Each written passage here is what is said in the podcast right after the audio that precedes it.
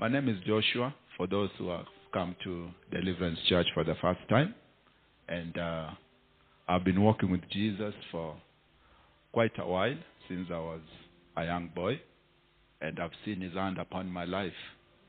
There are secrets he has taught me, there are places he has taken me through. And tonight I want to share two of the secrets the Lord was just reminding me as I waited on him that will guide us in a, a moment of prayer. I love you all with the love of Jesus. Amen. Can I get a shawl to demonstrate what I want us to do tonight? And the same fellow with a shawl, you stand as my demo. Clap for Mark. Wonderful, brother. Wow. He has already removed it. Uh, in Israel and in most uh, Middle Eastern countries, a king usually wears a robe. But the robe of, a, of the king is not your typical, uh, you know, three-piece suit. The robe of the king is usually a very simple shawl like this, with a thing to tie it in front of the neck. Now, behold the king, King Mark. Hail the king. That's a robe of a king. So when you hear in the Bible, when the king had that, he, he, whatever, he was wroth in King James. Eh? He was wroth and he tore his robes. That is how he tore it. Pretend you are tearing your robe. Ah, you know, ah. that is how king school. Eh? It is church property, my brother. That's a king's robe. The most important thing is that this thing should be hanging around his shoulders and covering the rest of his body. That is the king's robe. Can we talk, then we pray? Isaiah 9 6 is a common scripture all of us know. That behold, a child shall be born, a son shall be given to us. The government will be upon his shoulders. You have read of that? The government will be upon his shoulders. Government being on his shoulders means upwards there is no government, downwards is where the government is. From down, from up down is where the government is. Upward is only his voice, his eyes, his mind, but downwards is now the structure of government. This person called Jesus has a government on his shoulders, down, going down. This government is his church. Not one servant, but the whole church, the whole body of Christ is the government. Tonight, I want to teach us a secret that I want us to use for the rest of our lives. That there is a time to do personal intercession. But there is a time now to stand as a government of Jesus and to pass laws, to pass judgments, to pass declarations, to pass ultimatums, even to pass new standards. The time has come, people of God, for us to enjoy government. Is it Matthew 16? Where two or three are gathered, there I am. If two of you shall agree on anything, no, Matthew 18, if two of you shall agree on anything, touching on anything, it shall be done. These things we do lightly, but tonight I want us to understand. God as a government on earth, this government is His church. I am not talking about denomination. I am talking about a church. What is a church? Where the head of Jesus has members connecting to it. Do you know you can be in a denomination and the head is not seeing or speaking or smelling or hearing? But you can be so much in love, spiritually speaking, when you meet, you agree in one voice. You agree in one conviction. And when you speak in prayer, the government is already at work. Distinguish between denomination and church. Church is where two or three have joined to the head. And they are tapping from the head. They are listening from the head. They are smelling from the head. They are seeing from the head. Anytime a man or a woman or women among themselves join up under one revelation of the headship of Jesus, already in that place we have government. That place we can pass laws. That place we can pass ultimatums. That place we can say, Satan get aside, and Satan will get aside.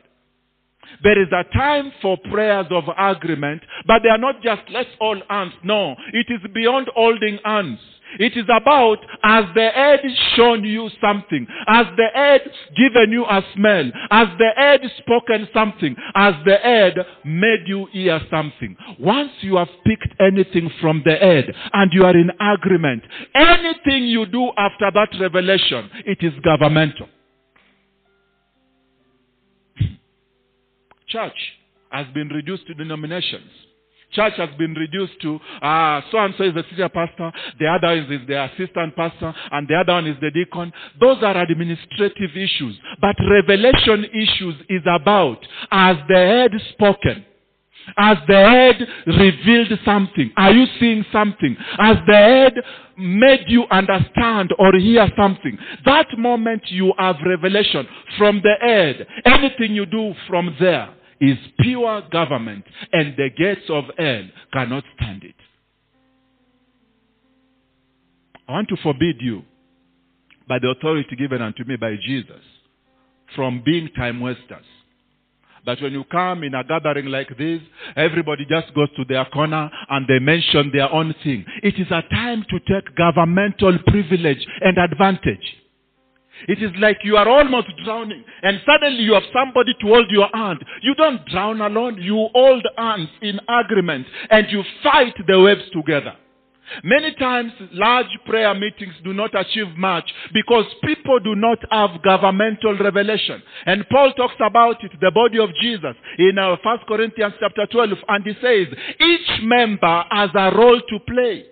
Each member has a role, and this role is to bring the authority of Christ on earth through his church. I repeat, there is your denomination, like Deliverance Church is a denomination. But there is the church.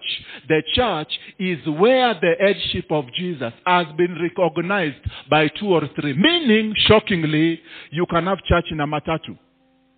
You can have church in your kitchen. You can have church in your car. If you are two people and you have one agreement based from the revelation from the head, that moment you have church. But if you wait till Sunday to come and say, hey, on Sunday I was in church and I sat and I stood, then I clapped, then I shouted, then I went home, you had a denomination, not a church. Why were the can I talk to you people? Why were the apostles just going in two, two, two, two? Why were they able to overturn the world? How could these illiterate people going out into towns two, two, able to turn the world upside down? They had revelation of government. They had revelation of church.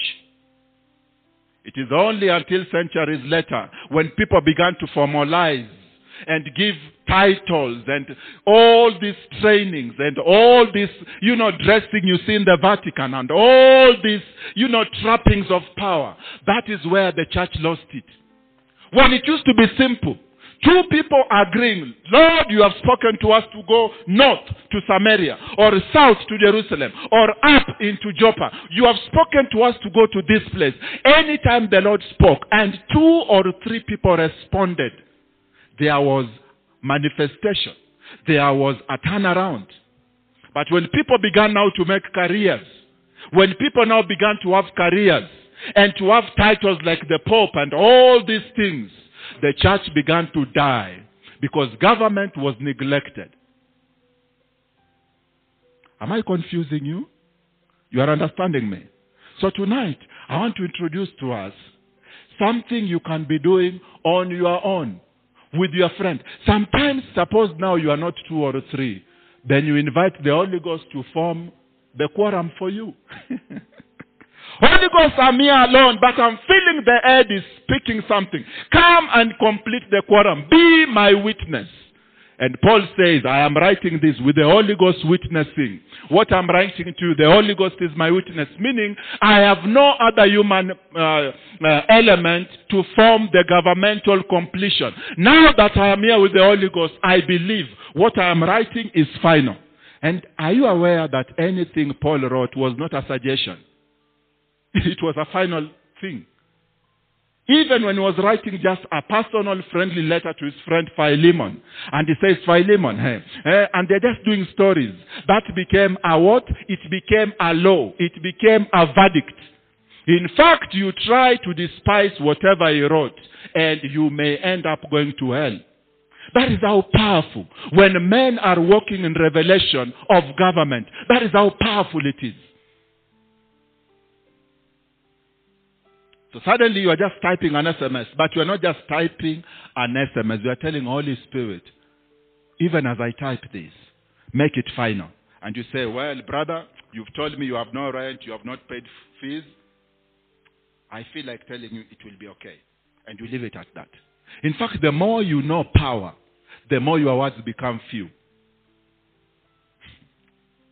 They are men of God, they don't even say, Father, I pray. They just say, hmm, it is well. Hmm, it is done. Hmm, go in peace. Hmm. Was not Jesus like that? Jesus did not have prayers. He had orders to give.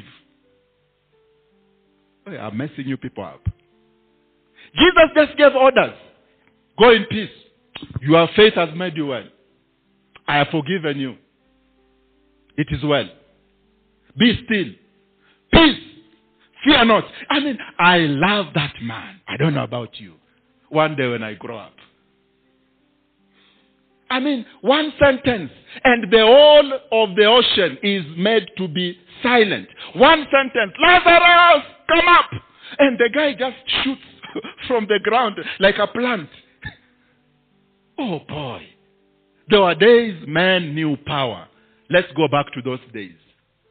There were days people walked in real power. Let's go back to those days. But why was Jesus so confident? We see the answer in John where he says, Father, I thank you. You always hear me.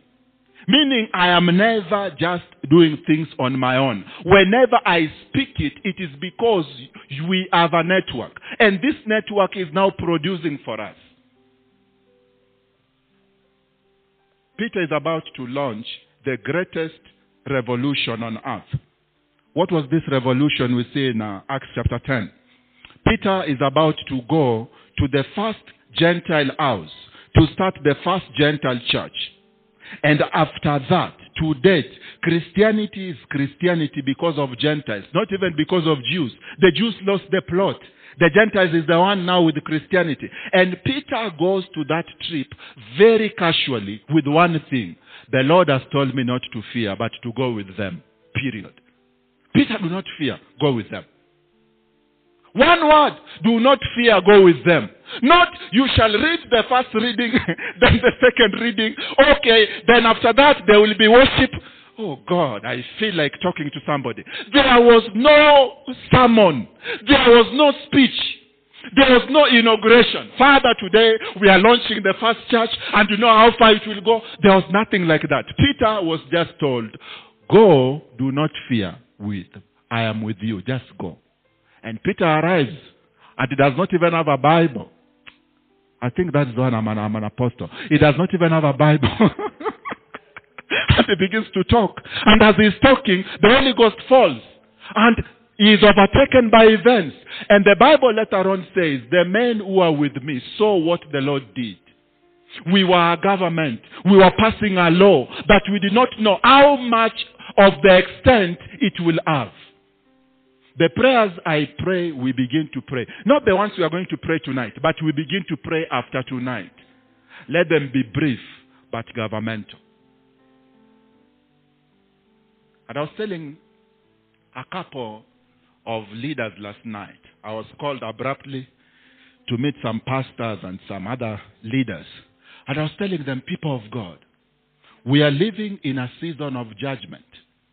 A season where the Lord has already decreed judgments on earth. The wicked are about to be swallowed up. The righteous are about to be vindicated. Just like Egypt buried the firstborns, and the Israelites were able to be rescued, the same thing is going to begin to happen. But it will take a man or a group of men who shall speak in revelation.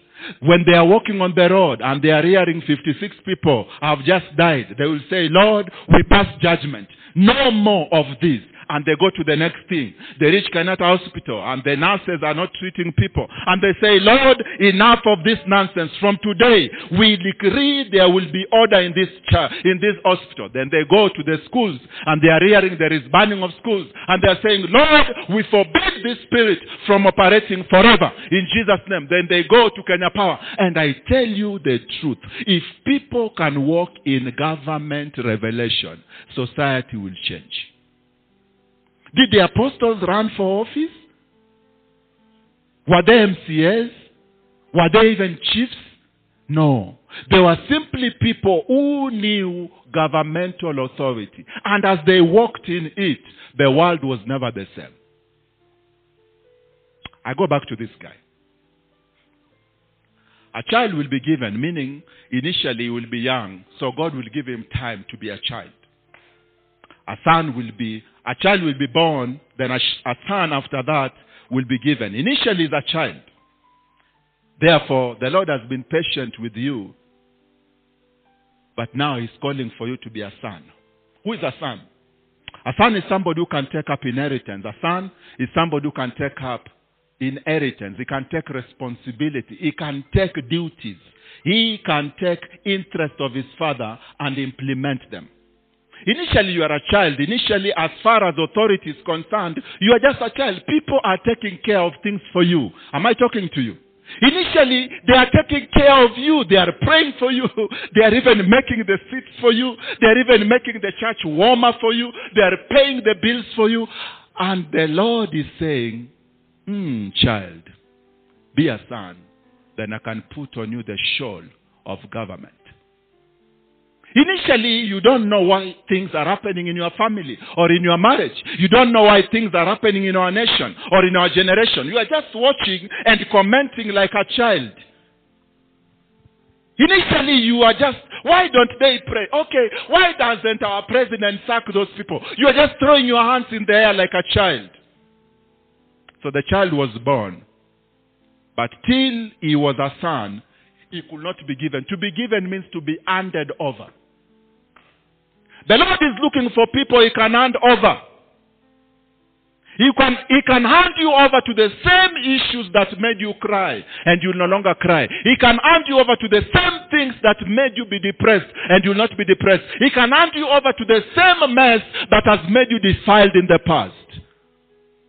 But the days of sonship cannot come when people are still children. Don't read the newspaper and shake your head like a citizen. You are not a citizen.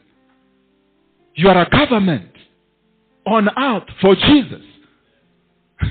Don't just watch Facebook and say, oh, look at our girls. Boy, you are not being a, a, son. You are being a child if you talk like that. It is time to pass judgment on every matter. Somebody get for me um, Psalm 78, verse 6. Verse 5. For he established a testimony in Jacob and appointed a law in Israel, which he commanded our fathers that they should make them known to their children. as if That the generation to come might know them, even the children which should be born, who should arise and declare them to their children. Now, verse 7. That they might set their hope in God and not forget the works of God but keep his commandments. Verse 8. And might not be as their fathers, a stubborn and rebellious generation, a generation that set not their heart aright, and whose spirit was not steadfast with God. What I'm trying to talk to you about is not a sermon. It is a lifestyle that you can pick up. Imagine, Erica, you stand and you say, Lord, I'm not perfect. But between me and you, till further notice, I am the only one you have for this family. Imagine, Mark, you stand and you say, Lord, I do not know details about what you want to do with my generation. But between me and you, I am the only hope for my generation concerning these matters I'm seeing. and you begin to walk like it, you begin to think like it. When you are holding hands with your friend, you begin to agree on it. You know, one thing with the Lord, the Lord honors faith. But faith must be based on the Word. Faith must be based on the Word. Allow me to read again Psalm 76. Allow me to begin from verse 8.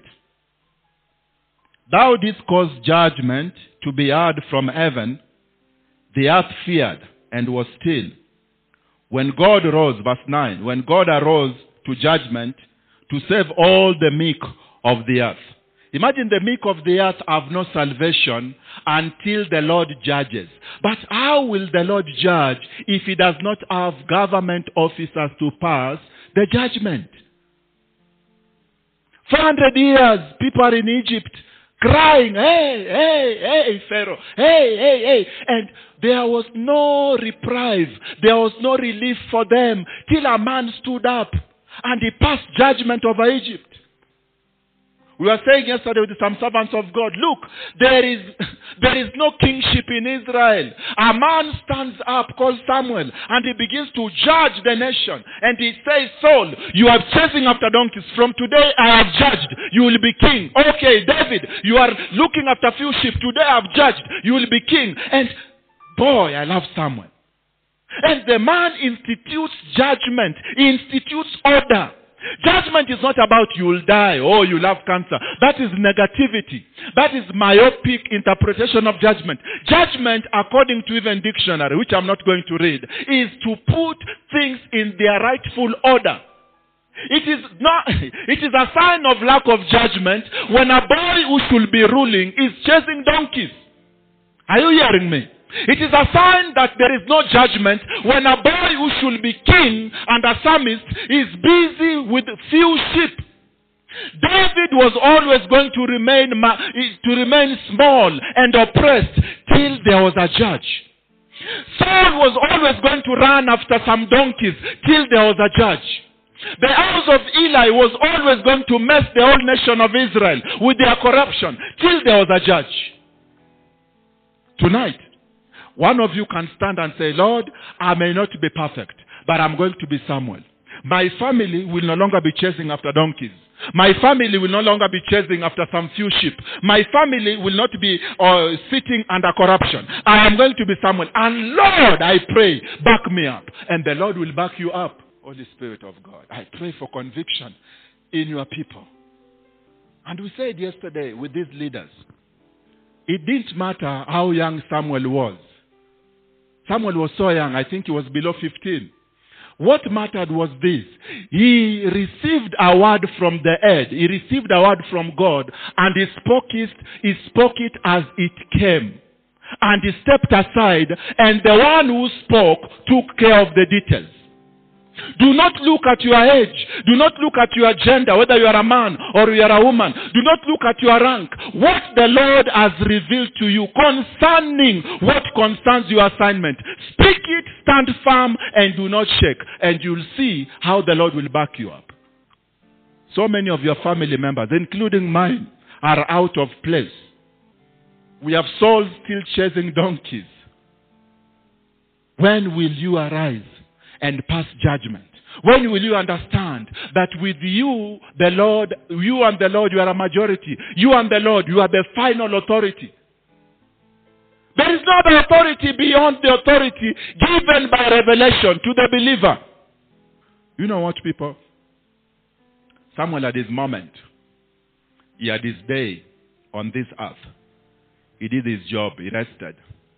You are next. What are you doing? Samuel is alone in the temple. He does not have his mother there. He does not have his father there. But he stood up and he passed judgment. And the Lord backed him up. History was made. Without Samuel, there was no David. Without Samuel, there was no Goliath being defeated. Without Samuel, there was no Saul becoming king. Without Samuel, there was no corruption in the priesthood. There was always going to be corruption that was going to destroy Israel as a nation till a young boy stood up. Samuel could have spent time praying about his mother because they had not seen each other, I don't know for how many years. He could have spent time praying about his old father Elkanah. He took time to hear the Lord, and what he heard is what he spoke. And he believed it, and he did not waver. I repeat to you, the government will be on his shoulders. Meaning, once he's the head, all you have to do is to join to this head.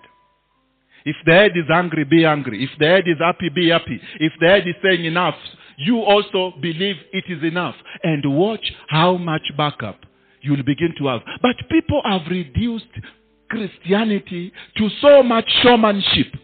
Oh, the pastor must do this and the deacons must do this. They have their place.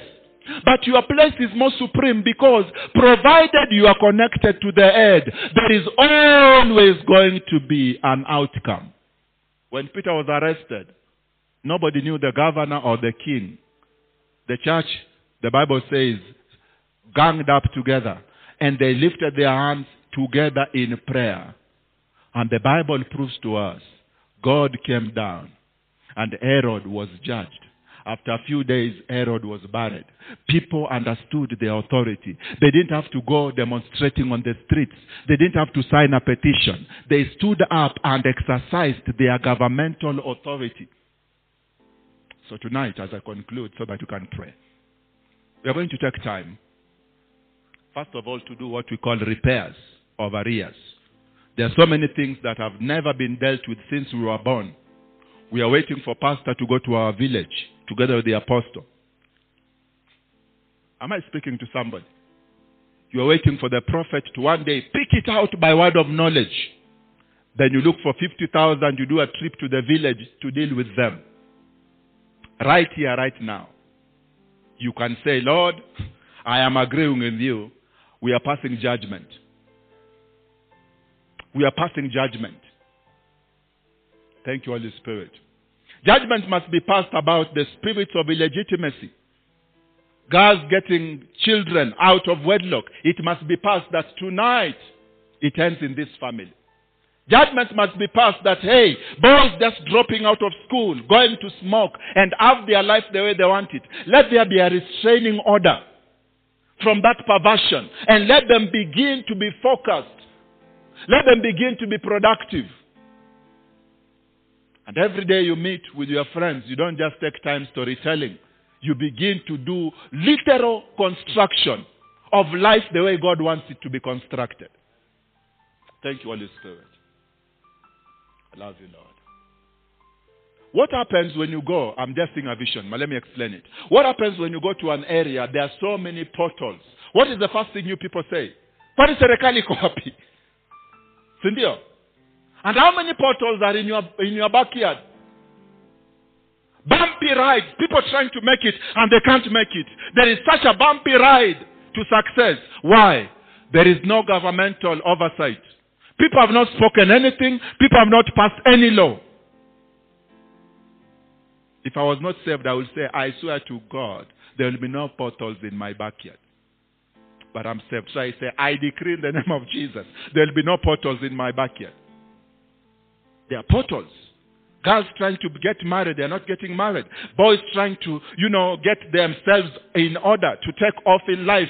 It is, the takeoff is not just happening. There are portals because the government of the day is not taking up the responsibility.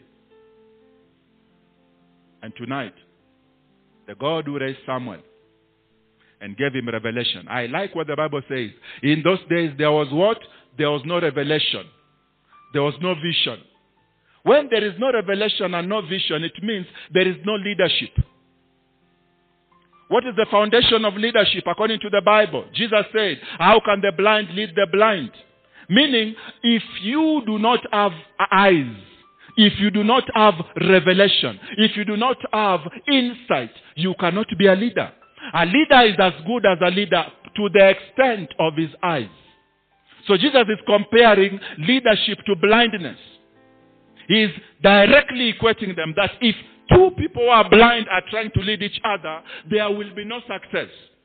So tonight I want to say to you, you have already received a measure of light, a measure of revelation. Exercise it. And the more you exercise it, the Lord will count you faithful in much more. So how many people here are saying, God, we want to deal with the portals. We want to deal with the street lights. Have you noticed also, one time I was going through Lavington and the place number one had portals. Then number two, the other side did not have street lights. So immediately my brother told me, ai, kwani serikali ya nani haijafika huku? I told him ni kama haijafika. The government of so-and-so has not arrived. There is no clear, I mean, clear path and there is no light on the path. When I used to be a teacher, I used to notice with some of students, they had a problem just getting their career together. They had a problem figuring out is it medical school or law school? Oh, one of them even qualified very greatly, but she had a problem just deciding what to do with her heirs. And all these students I used to notice there was a problem with the leadership at home. The more the leadership at home was weak, the more they did not just have it figured out. They did not have street lights on the path to their destiny. Tonight, we are going to speak to every portal, every street light. We are going to uproot every tree planted on the road against the progress of God's people. And we are going to see the governmental hand of God beginning to release judgment. Now, listen to me. Judgment is not about, you know, being condemned. Judgment and condemnation are totally different things. I repeat, judgment is the right placing of things in their order. So if something was in the wrong place, what will happen? It has to be removed as part of judgment. If something was, uh, you know, in, you know, obstructing, it has to be made to be removed. That is part of judgment. But if something was in the right place, but it was weak, judgment will now make it strong. The judgments of God should be welcomed. I hope now you understand what Jesus meant when he said, those who judge themselves will not be done what? Will not be judged. To judge yourself does not mean to condemn yourself. To judge yourself means to place yourself in your rightful place. What I'm trying to do tonight, I am judging you. How am I judging you? I am showing you where you belong in the body of Jesus. I am showing you that you carry authority. And people of God, stop praying wishy-washy prayers when you meet. Those of you are in groups which prays in this church, when you hold your meetings, believe that you are the government. Believe that any law you pass will not be questioned. Oh, please, oh, oh, please, God, I pray for revelation. When you meet in your prayers, even in the home cell groups, believe that anything you pass cannot be questioned. There is no appeal. You look at our girls being, you know, you know, being oppressed in some areas. Look at our boys being oppressed, and you feel the anger of God, and the word comes to your mouth. Stand as a government and pass laws. There is nothing so disgusting like to have a title and not to have confidence. The other day when Buhari met Trump, Trump said, That is the most lifeless piece of human being I've ever seen. He was embarrassed. You are the leader of the most populous nation in Africa, the number one right now in GDP, and you cannot even stand your ground. What is wrong with you? And that is what the Lord feels when we begin to apologize for issues. And when we begin to pray, ask prayers, and we begin to think that as the Lord really answered, that is what He feels. People of God, the answer to your family now rests in your hands after this. The answer to your village now rests in your hands after this. And you don't have to save money and go play the Messiah in your family. All you need to do, agree with the head and speak. Agree with the head, decree. Agree with the Lord and agree. And, and, just speak. Agree with even your fellow believer and just pass laws. One time I'm in a, I have to finish now. One time I'm, I'm in a prayer mountain with some 12 prophets. I think I was uh, 24 years. 24. Just the other day. And they called me, young man, come. And I came. And I knelt down. I didn't wait to be told to kneel down. And I lifted my hands up. And these prophets, in anger, began to speak over my body. And they passed judgment. They passed judgment about how I will use my body as a man and as a young man who is not married. It is like they cast me. And they made vows, and some of them were crying. And I knew this one.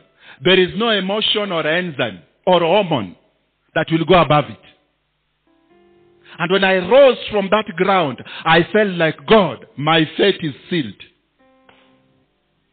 Truth before God. I have tried to pray around after that. The players refused. It's like you are wearing jersey. Oh, I'm in Gor Mahia. And you're just feeling like your leg is telling you, go and sleep. Stop playing around here. And I remember those men speaking with so much pain in their heart, saying, Lord, this one you have separated for yourself. You cannot play around.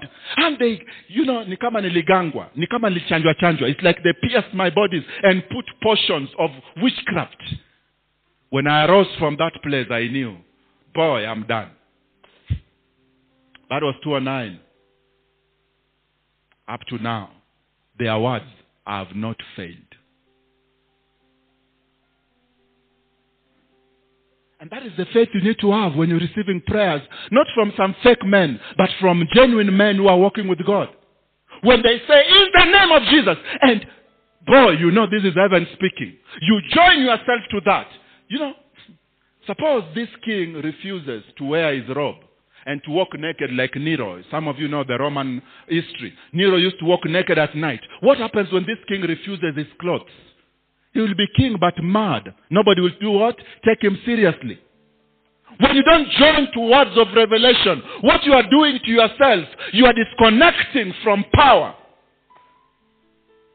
Like now, the fellow called Miguna. Miguna refuses to be Kenyan. Then he still wants to be Kenyan. Then he still refuses to be Kenyan. What kind of confusion is that? No wonder the benefits of this nation cannot accrue to him.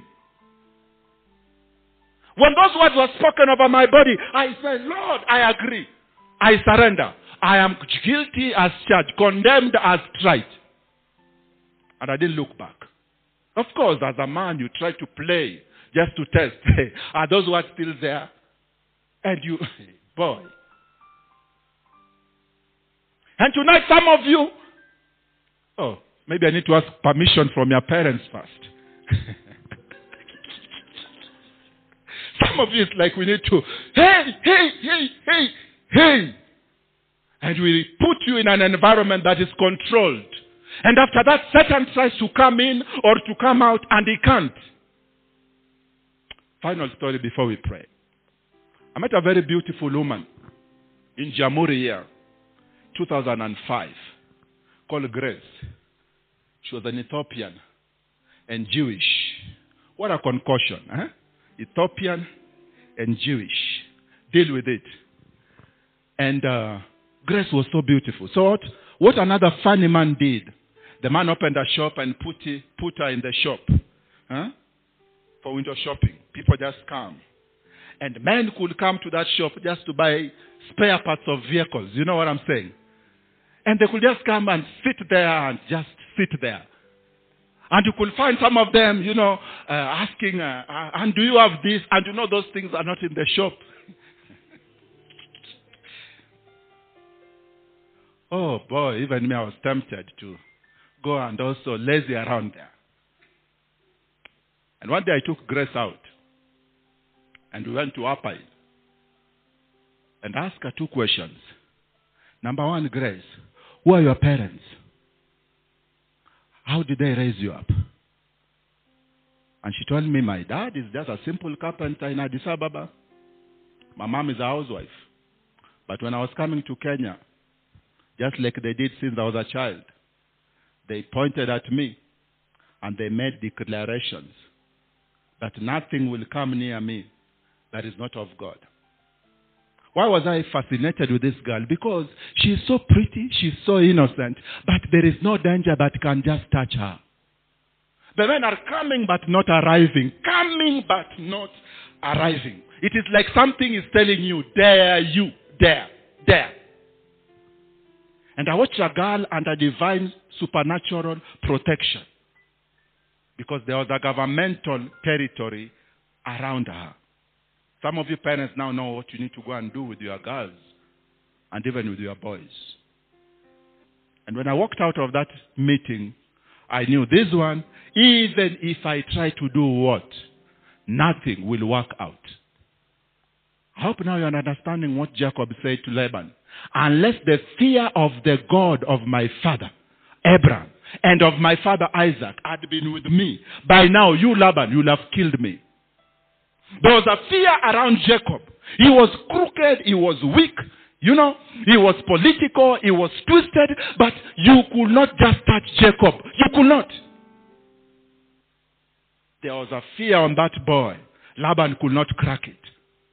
There was a terror around that boy. Laban could not touch. And tonight we are going to invoke the same fear around our lives and around our children, both born and unborn, around our businesses. Holy Spirit of God. Begin to speak in tongues, somebody. Rebebebe shakararababa. Rebebebe zalana mazuko de sheka bababa zakarara. Rebebebe shanta. Ribobobo yabasia. Jemara libebe zoko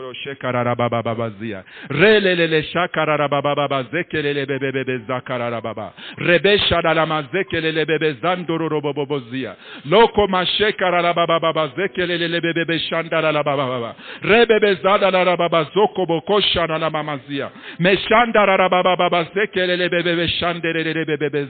Renisho kobo bo zekelele bebe shandoro robo bo zaka ya babazia. Ebe shekara rababa zako robo shekelele. Yanana na mazekelele bibo shoko. Mezato robo bo shakara rababa. Renesa baba shekelele bebesha. Mazendo hodala masia ko shekelele Yemba baba shante rede baba sheke rateta rarabo shinto sepere la bashia repesi ya mosheke lele bebe zindo roroboshia rekeshi mana zeko roroboboshia renisa koshe bebe bele la bayanda mashaka raraba baba zoko rorobobobozia reshibo tonde rabashiko rorobobozia reneshe bebe bebe sando okosi abakasha mazatute lele bebe shika ayandeso koshe bebe mandaso roroboboshia oh shakara rababa baba zaya rebe bebe shanda rababa baba rokoshe bebe bebe bebe satara rababa baba osere de yakatara rababa shekere de da masote de de bebe zaya mashinda harorosi ababa shekere de mashonde rebe ya kararoze bebe bebe shata. Masondo robobo zeke ya rababa Let's be on our feet. Thank you, Lord. As we go in this mode of prayer, I want you to feel the pride and the conviction of a government officer. Do you know the meaning of church in Greek? Ecclesia. It means parliament or a group of called out nobles. People are so special, they have been called out from society. That's the meaning of church. I know you have weaknesses, even me have weaknesses, some of which you know. But that does not defy the fact that God has made me a member of His church. And I want to speak to you in the name of Jesus. May every spirit of condemnation be lifted from you. May every spirit of limitation be lifted from you. May every spirit of commonness be lifted from you. May every spirit of feeling sorry for yourself be lifted from you. I bind every spirit of self-pity in the name of Jesus. I bind every spirit of commonness in the mighty name of Jesus. We release the grace for governmental, even my father operation upon each and every one of us in the name of Jesus. We release governmental authority and presence. Somebody begin to pray again. We release governmental presence. Governmental presence in our bodies. Governmental presence in our souls. Governmental presence in our families. Governmental presence in our finances. Lord, others can be scratching, but we will not scratch. Others may be crawling. Us we will not crawl. Others may be begging. Us we will not beg. In the mighty name of Jesus, we speak governmental authority. We speak governmental outcomes in the mighty name of Jesus. Others can be wi- wi- wishing, oh God. Others can be begging for things to happen. Us, we will not wish or beg. We will speak a matter and we will see it established. We will speak of a matter. We will see it established. In the mighty name of Jesus, we take authority this day and we disconnect our souls from every commonness of our father's people, from every commonness of our mother's people. We disconnect our outcomes from the villages we came from and we connect our outcomes to the Zion of God. In the mighty name of Jesus, we disconnect, my Father, from the outcomes of our parents and we connect, oh Lord Jesus, to the outcome of the cross. In the mighty name of Jesus, we speak a new presence in our lives. We speak a new consciousness even in our lives. In the mighty name of Jesus. Oh, rakabashikarababazia. Orayayamastakoroboshia. Oh, and I decree upon you in the name of Jesus,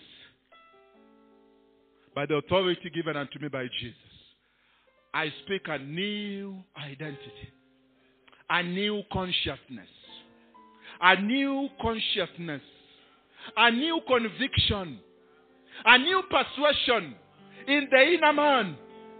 Right now, any other head sitting over you apart from Christ Jesus, we cut them off in the mighty name of Jesus.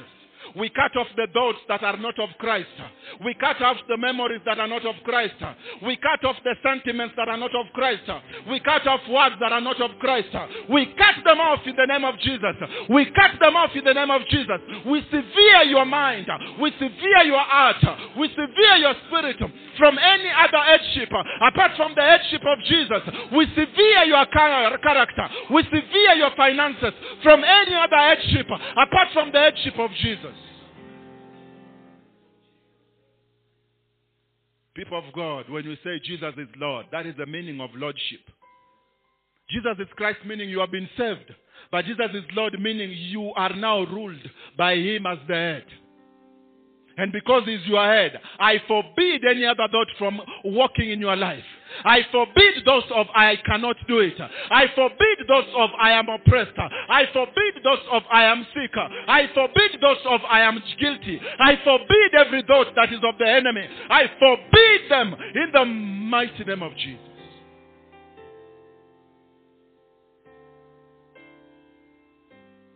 And Lord Jesus, we have come to the awareness of your Lordship.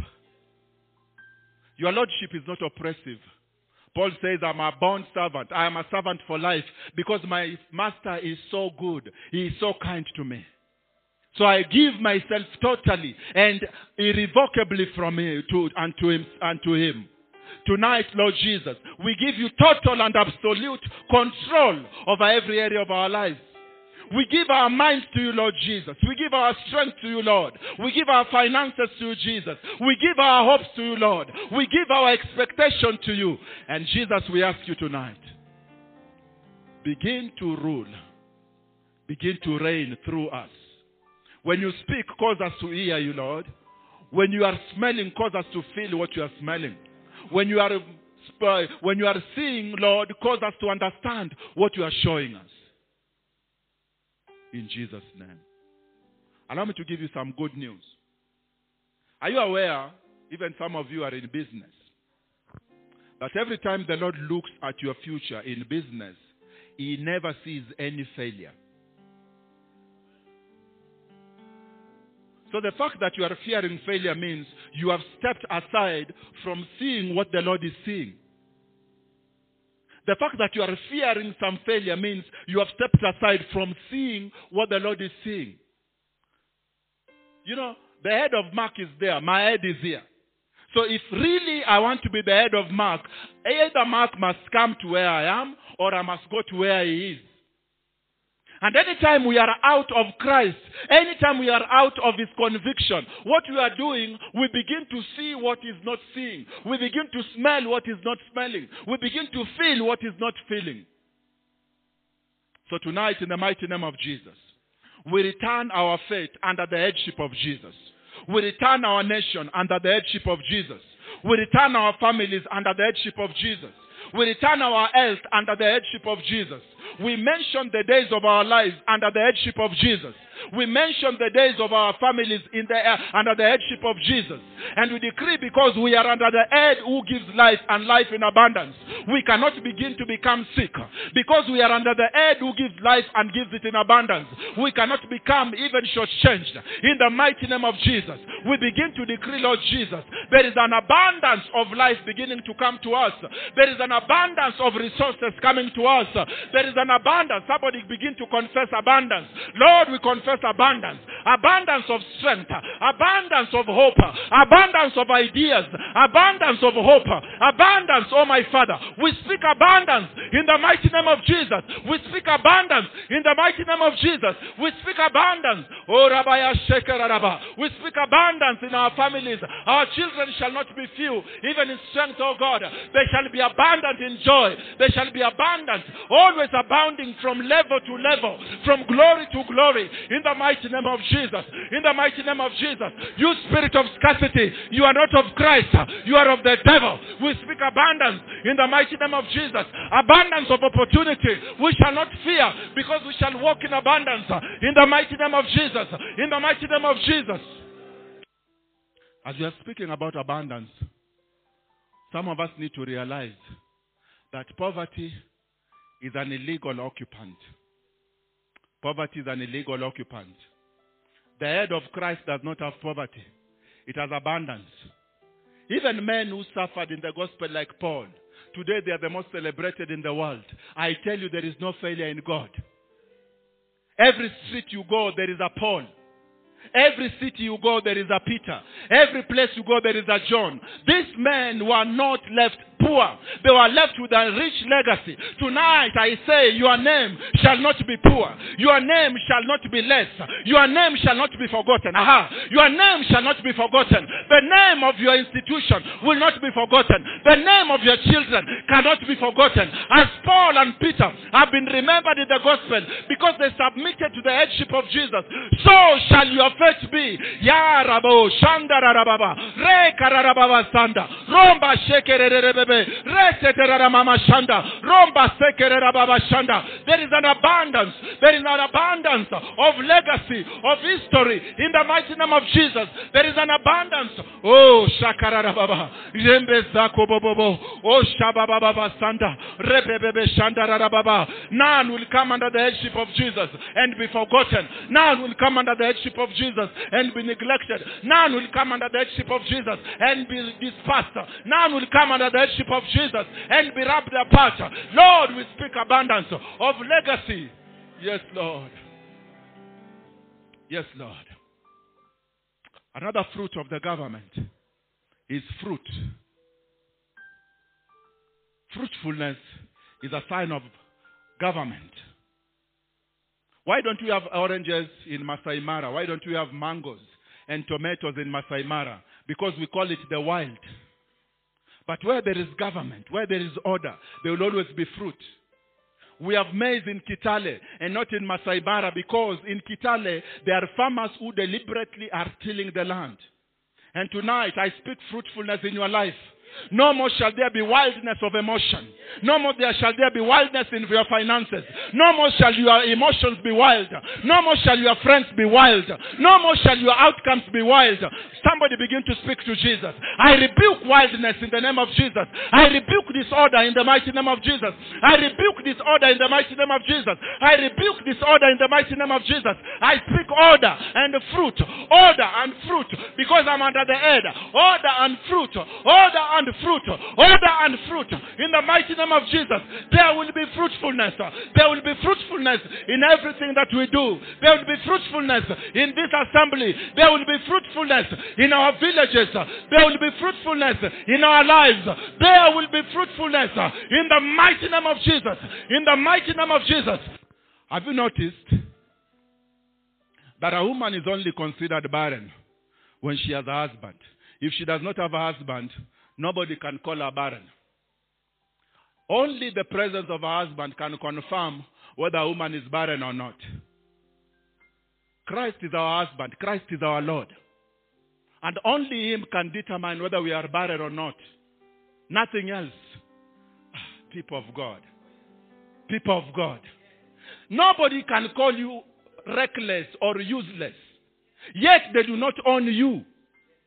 Jesus is the only one to determine whether you are barren or not. And in Christ, there is no barrenness. In Christ, there is no barrenness.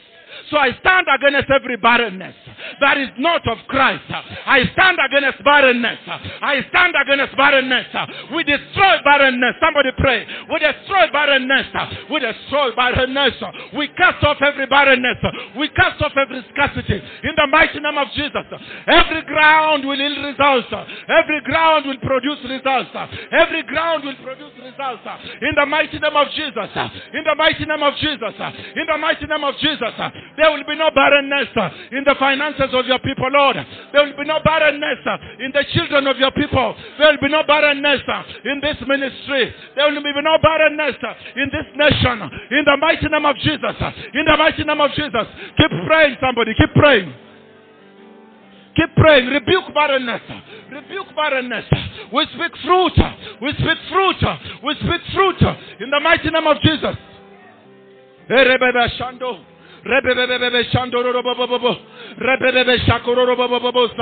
Everything that is not bearing fruit, we take authority right now. We decree you are illegal. You are illegal. Every tree that does not bear fruit must be chopped down. We chop down every tree that is not fruitful in the mighty name of Jesus. And tonight, in the name of Jesus, we take authority over every tree that is barren in our lives. Every pursuit that is barren.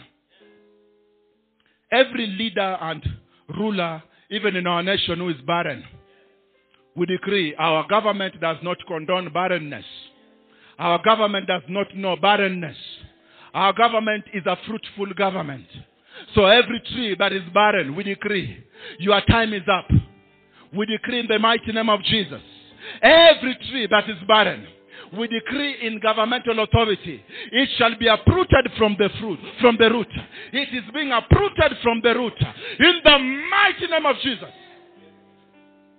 Every barren habit in our families, every barren conduct in our families, every barren pursuit in our families, we uproot it by faith. In the mighty name of Jesus. We uproot it. Somebody go ahead. We uproot it by faith. We uproot it in the name of Jesus. We uproot polygamy. We uproot incest. We uproot sodomy. We uproot in the name of Jesus. We uproot corruption. We uproot it in the name of Jesus. We uproot foolishness in the mighty name of Jesus. We uproot it.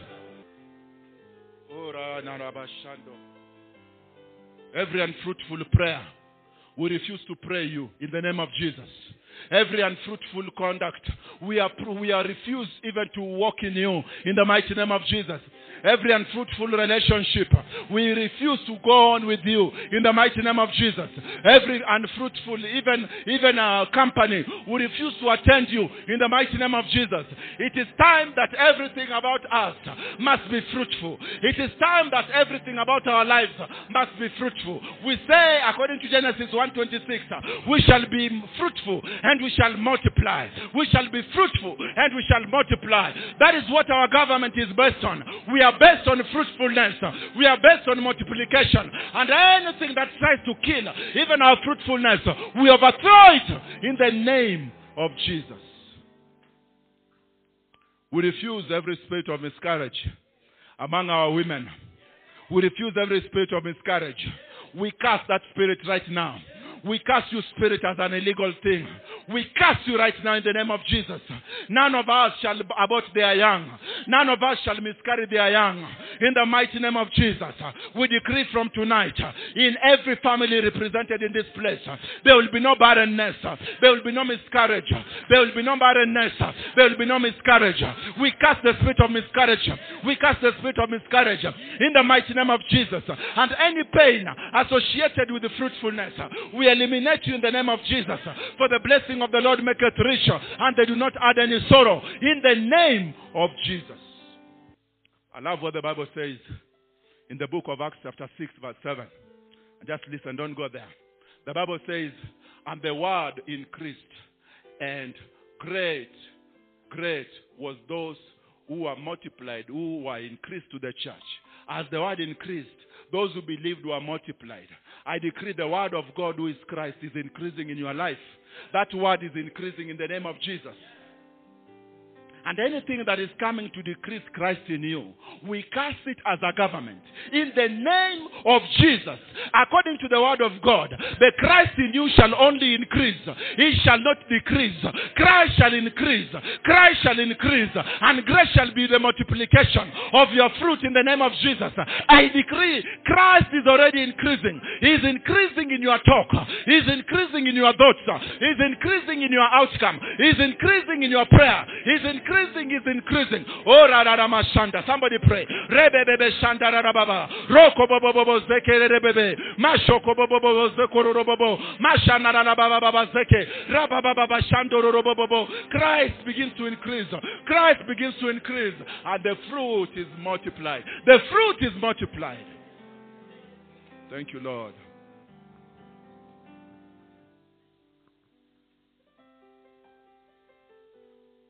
A group of people almost this size arrived in a strange land in 1650s. They were led by a young preacher who was not even 40 years old. They reached the shores of that land, which was actually a continent, and they knelt down.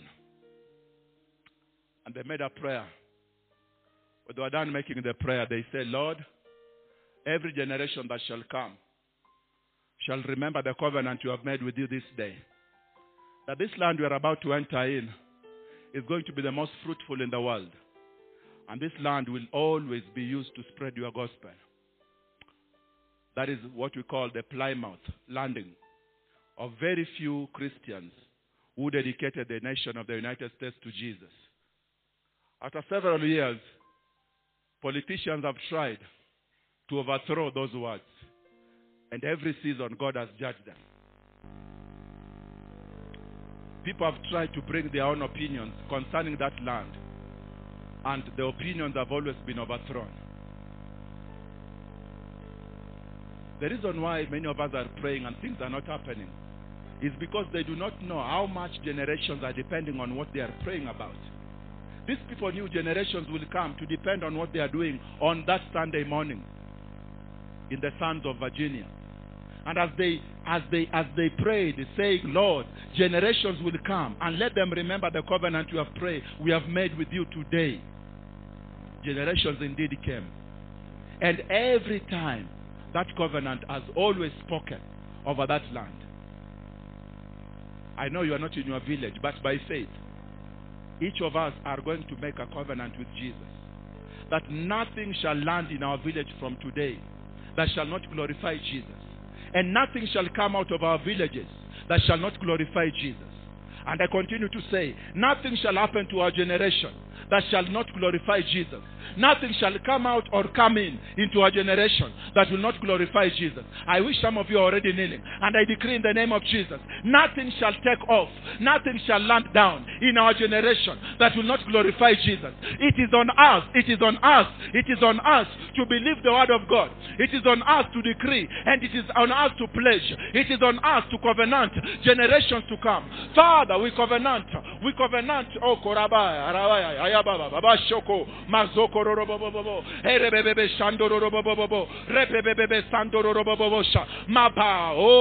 mama masopo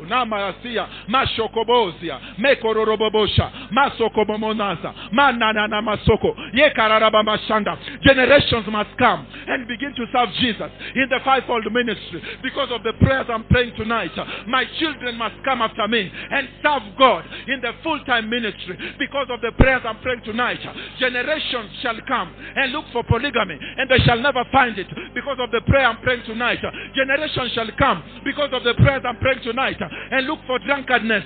They will never see it forever. Generations will come and look for addictions, and they will not see it because I have pledged in the covenant.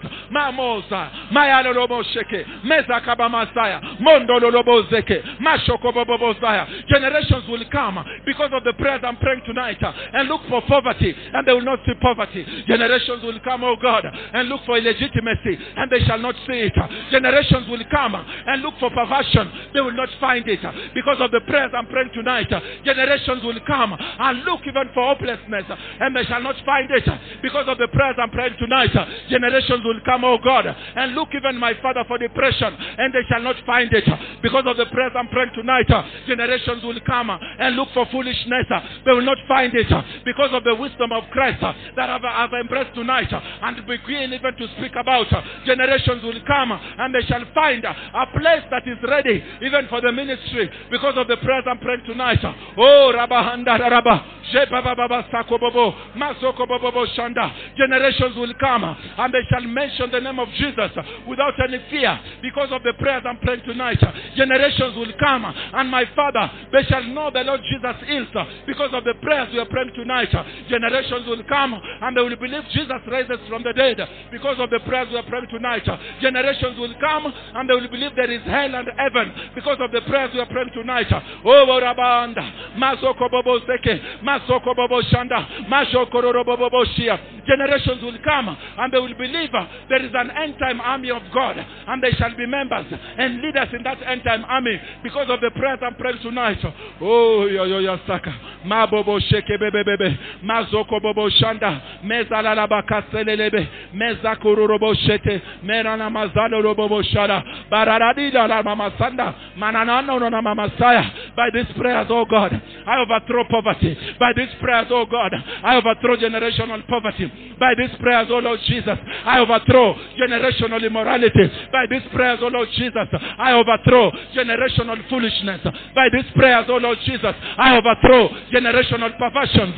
By these prayers, oh Lord Jesus, I overthrow generational addictions. By these prayers, oh Lord, I overthrow generational foolishness. By these prayers, oh Lord, I overthrow even pride. By these prayers, oh Lord, I overthrow even infirmity. By these prayers, oh Lord, I overthrow confusion. By these prayers, oh Lord, I overthrow rejection. By these prayers, oh Lord, I overthrow illegitimacy. By these prayers, oh Lord Jesus, I establish the cross as the center. I establish the Lord Jesus as the head. By these prayers, oh Lord, I establish the Lord Jesus as the voice. By these prayers, oh Lord, I establish the Lord Jesus as the center. Mamo Zapako, Mazoko Bobo Shanda. Oh, By these prayers, oh Lord, I establish the Lord Jesus as the standard. By these prayers, oh Lord, I establish the Lord Jesus as the hope. He is the rock. He is the rock on which generations will come and they shall stand on. He is the truth. The generations will come and believe. He is the way. The generations will come and follow. He is the life. The generations to come will live. Shanda. Bobo Messiah. Tonight, Lord, we wrestle at the altar. Tonight, Lord, we wrestle at the altar. We decree it is time. It is time for generational shift. It is time for generational shift. It is time for generational shift. Mara Meza It is on us, O Lord. The action is on us, O Father. The calling is on us, Lord Jesus. The calling is on us, Lord Jesus. The calling is on us, my Father. We are taking the baton. We are taking the baton and we are agreeing, my Father, this latter glory must be greater than the former. The latter glory must be greater than the former. What they saw in the 70s cannot compare to our generation. What they saw in the 80s cannot compare to our generation. What they saw in the 18th century cannot compare to our generation. Even what they saw in the early church cannot compare to our generation. Father, it is on us.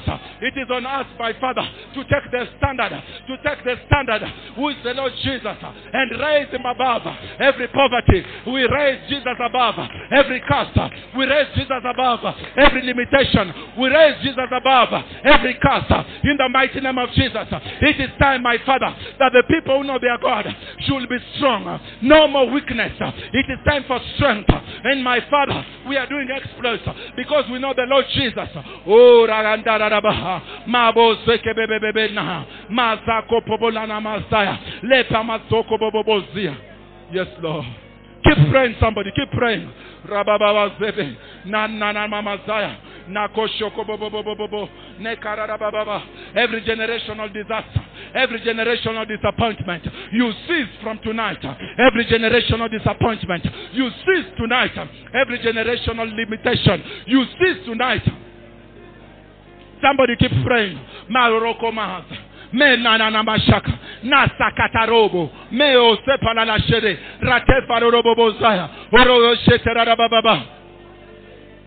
It is time for men to raise the standard. It is time to raise the standard. No more sickness. No more cancer. No more hypertension. No more diabetes. Infirmity must end, Lord. We cast the spirit of infirmity. We cast the spirit of sickness and disease. We cast the spirit of death.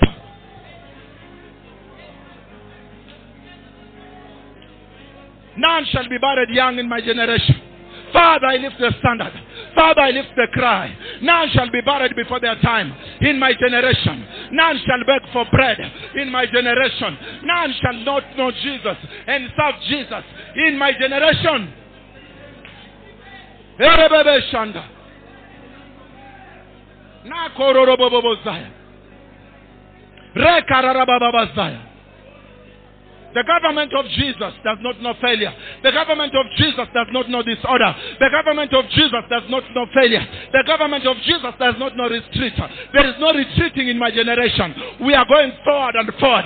There is no failure in our generation. We are going forward and forward.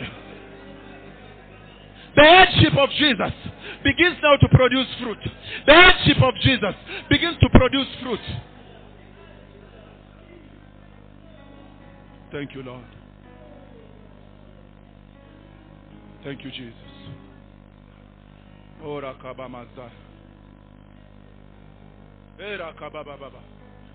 Still in that mood of covenant. We agreed the other day with some leaders that none of our children shall take our name and decrease it. They will only multiply it. None of our children shall take our honor and decrease it. They will only multiply it. None of our children shall take our strength and diminish it. They will only multiply it. None of our children shall take our intelligence and reduce it. They will only multiply it. I decree in the mighty name of Jesus, every portion that the Lord has given you, it is their covenant privilege of their children to multiply it in the mighty name of Jesus. You have gone to three places. They have to go to 30. They you have done only five things. They have to do 50. Somebody begin to pray.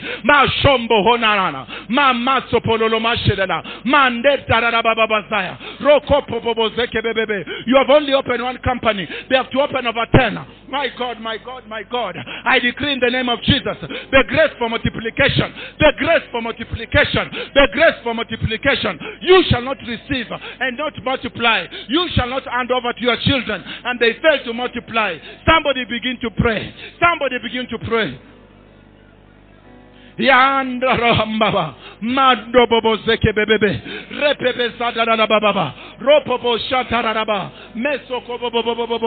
Lord Jesus, I have received from you as my Father the covenant, my Father of ministry, the covenant of wealth and greatness.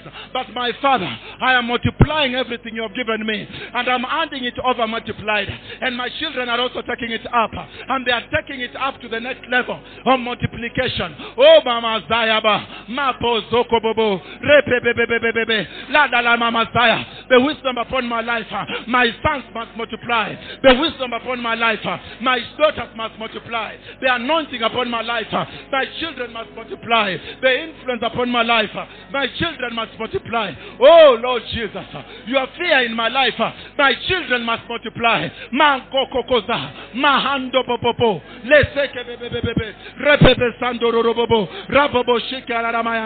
Mezalala yotororobobo, rokobobobo zikararayando, ebesi ya mama bashoko, reta.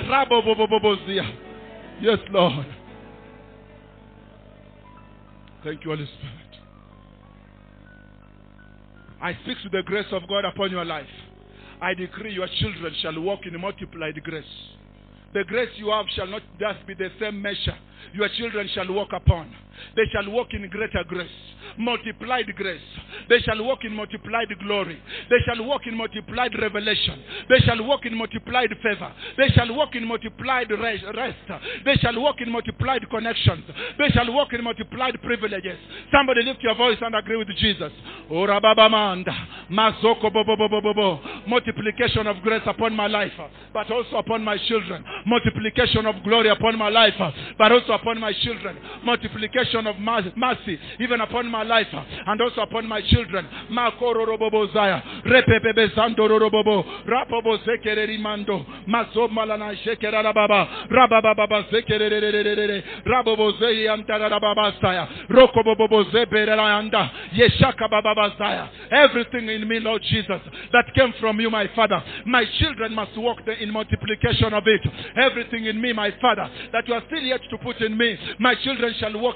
multiplication. They shall see multiplied favors. They shall see multiplied revelation. They shall see multiplied anointing. They shall see multiplied mercy. In the mighty name of Jesus. In the mighty name of Jesus. Oh, Rabazi Kabamamazi.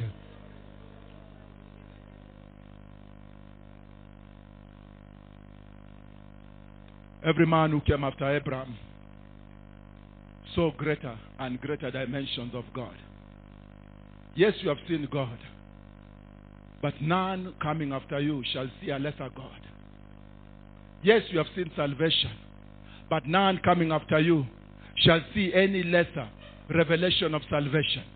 I decree in the mighty name of Jesus, mercy be multiplied to you. Mercy be multiplied to your children. Mercy be multiplied to your generations. In the mighty name of Jesus. Mercy be multiplied to you. The mercy and the saving grace of God be multiplied to you in the mighty name of Jesus. The mercy and the saving grace of God be multiplied to your children in the mighty name of Jesus. And this is going to be personal for each of you. The level you came and found this church shall not be the level you shall continue in it. If you are in the worship team, the level of worship team you came and found shall not be the same uh, because you are a member there. If you are in the deaconship, the level that you found in the deaconship shall not be the same level you shall keep seeing. If you are in the eldership, the level in the eldership shall not be the same you are experiencing. Brethren, the days of Stephen can still come upon the deacons. Deacons can still walk in signs and wonders. They don't have to be apostles, they just have to be deacons. But why is it not happening? People are not releasing their spirits to Jesus. People are not saying, Lord, have your way. But tonight that is changing. It can only begin with a prayer, that it goes on to manifestation. So, Father, we ask you, every place we occupy in this assembly, whether we are members or just leaders, whether we are ushers or deacons, we ask that you begin to multiply. Begin to multiply our level, Lord Jesus. Begin to multiply our experience, Lord Jesus. Begin to multiply and accelerate our reality, Lord Jesus.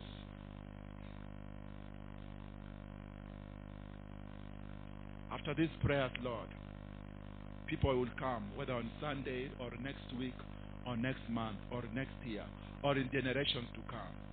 May they find prayers that were prayed in faith prayers that have produced results for them.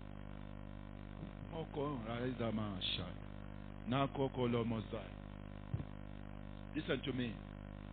It is not permitted that people come after you and they find a scandal.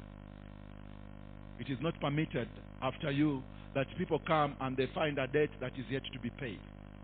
It is not permitted that after you people come and they find a disease that needs to be treated or bills that needs to be paid. By the time David is exiting earth, he left more wealth than he had found. By the time Jesus is leaving the earth, he left more followers than he had found. I repeat to you, the nature of our covenant is of multiplication. The nature of our covenant is of addition. Oh, Kamaza Labozia. We shall not enter this city of Nairobi and find the same problems going on. Everything in this city must be multiplied for good because we came in this city. Everything in this nation must be multiplied because we came in this nation. And so, Father, in the name of Jesus, everything after us shall be multiplied for good. The resources shall be multiplied for good. The profits shall be multiplied for good. The grace shall be multiplied for good. The anointing shall be multiplied for good. Some of us came to this church and we, we entered and found deaths. When we leave or as we continue in this church, there will be no deaths in the name of Jesus. Some of us came and we found a dwindling membership. There will be multiplied membership because we are here in the mighty name of Jesus.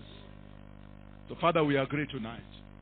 We have entered, we have entered in an era of fruit and multiplication. We have entered in a season of fruit and multiplication. We have entered in a dimension of fruit and multiplication. Thank you, Lord.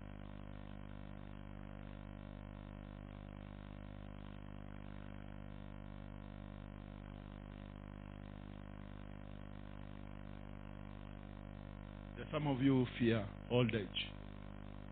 You're looking at old age and all you see is arthritis. All you see is blood pressure. All you see is retrogression, broken limbs, hospital beds. I put you away from that sight in the name of Jesus. I put you away from that revelation in the name of Jesus. The memory of the just is blessed. Even in old age, they have to be producing fruit. And Father, I cut off the spirit of early death in this place in the name of Jesus. I cast that spirit in the name of Jesus. Nobody shall be buried or shall bury anyone who is young in the name of Jesus. They shall all live to ripe old age in the glory of the Lord Jesus. And none shall be bedridden even in their old age. None shall be bedridden in the mighty name of Jesus.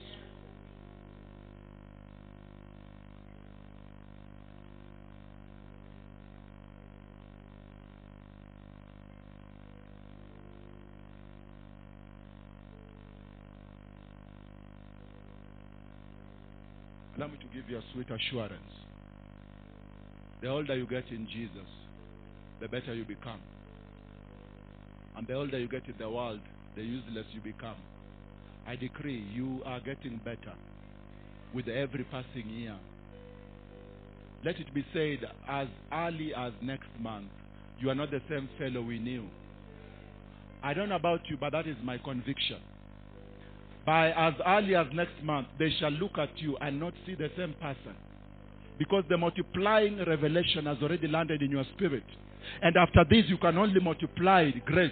You can only multiply glory. You can only multiply riches. You can only multiply revelation. You can only multiply fruit. The number of people you are able to feed must multiply. The number of people you are able to clothe must multiply. The number of people you are able to lend must multiply. It is not time to be stingy. It is time to be more generous. Because the righteous are generous.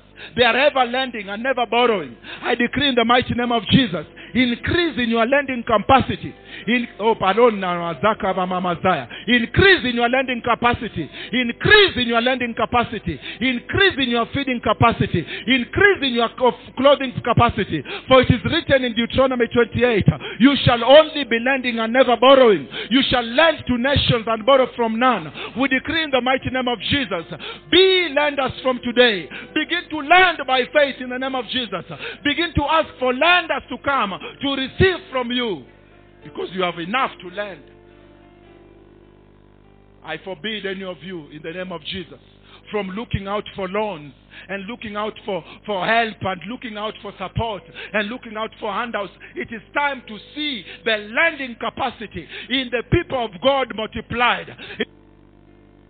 With your hand lifted to Jesus, I pronounce by the authority given unto me tonight every illegal governmental order over your life, it is broken. And you know, people, sometimes a man of God may be speaking, and because you do not handle it with faith, it is just mere words. But if you believe it, it will happen. If you believe it, it will take effect.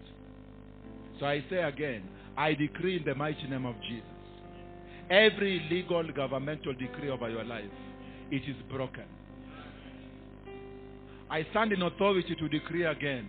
Every institutional decree against your life, it is broken. I stand in the mighty name of Jesus and I decree every fundamental decree against your life, it is reversed.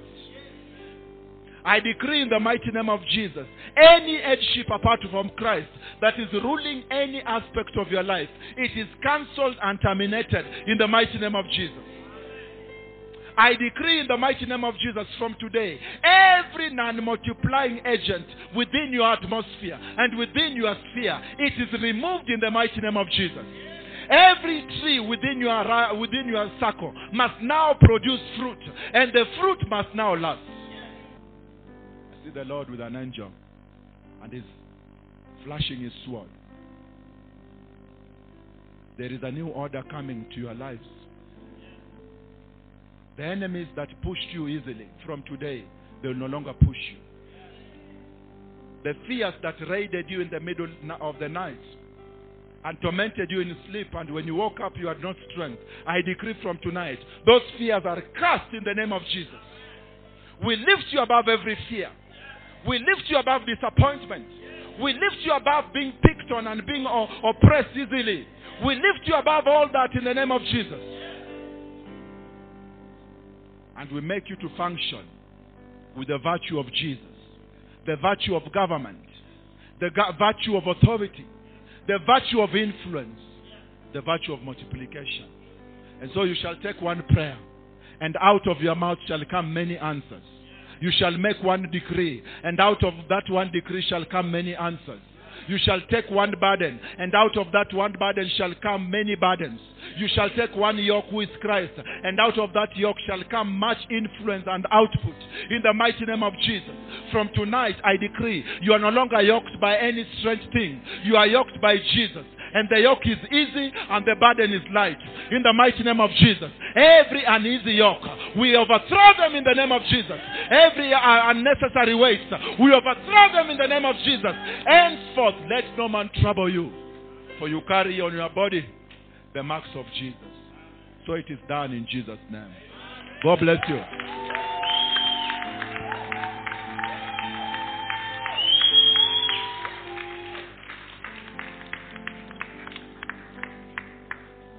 From glory, he left the glory above and he came as a man.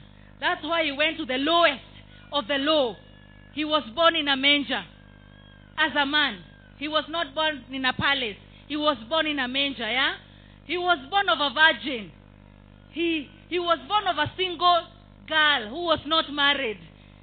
And he was the Son of God. But when he came to the earth, he was Son of Man. And he overcame every temptation. He overcame the devil when the devil tempted him as a man. He did not overcome because he was the Son of God. No.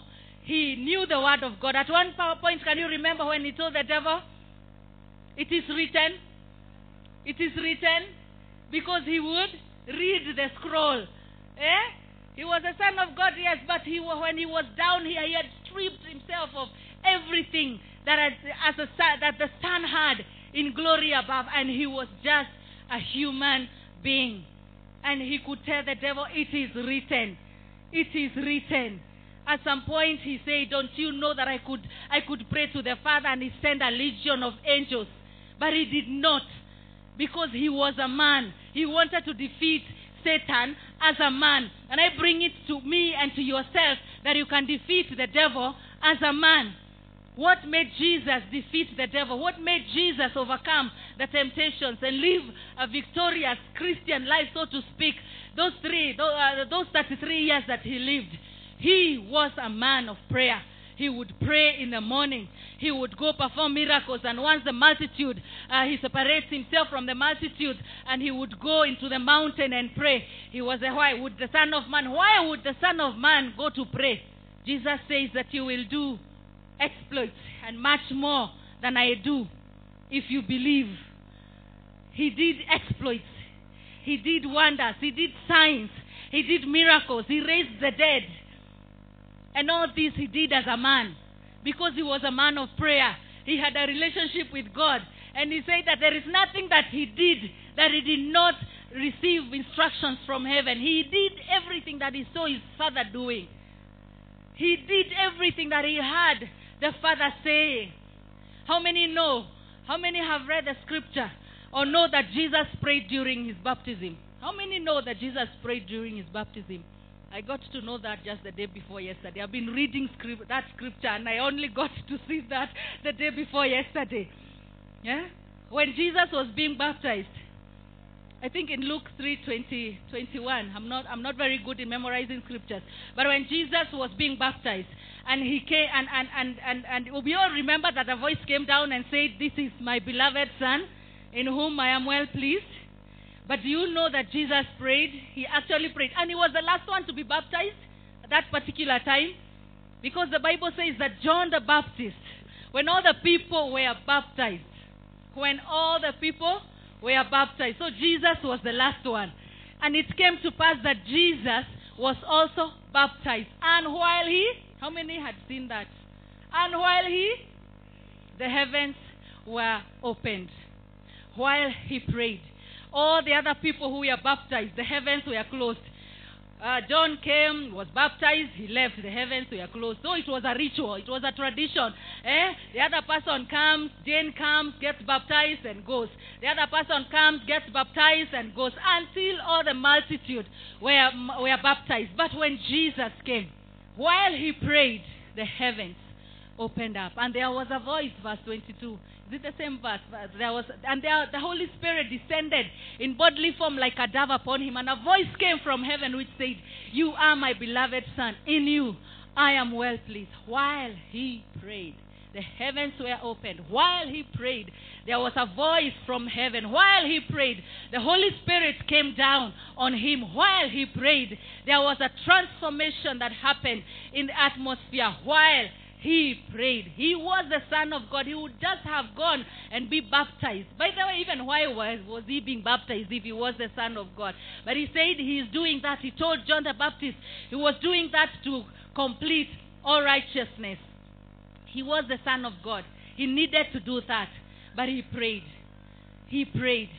He would pray. He would go with the disciples to the mountain and pray for several days he would go and pray. At one time, there were some disciples who had he had gone to the mountain with three disciples, and the others had been left at the foot of the mountain, and they were struggling with a case of a guy who had epilepsy, or it was I, I think he had a condition, and they had tried to rebuke the demon, and it could not come out.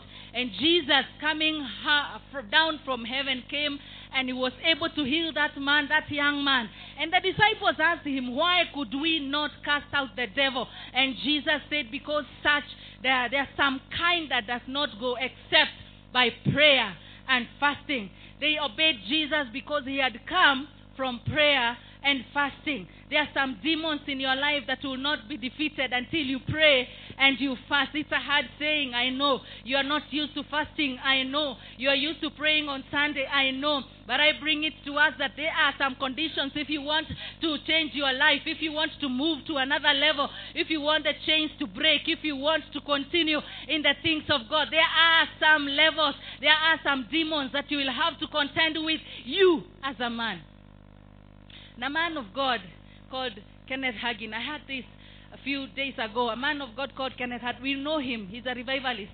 And one time he was used to having fellowship with the Lord and conversations with the Lord. There are those moments that he would find himself in the presence of the Lord and he's just talking one on one with the Lord. And at those during one of those moments, the devil appeared.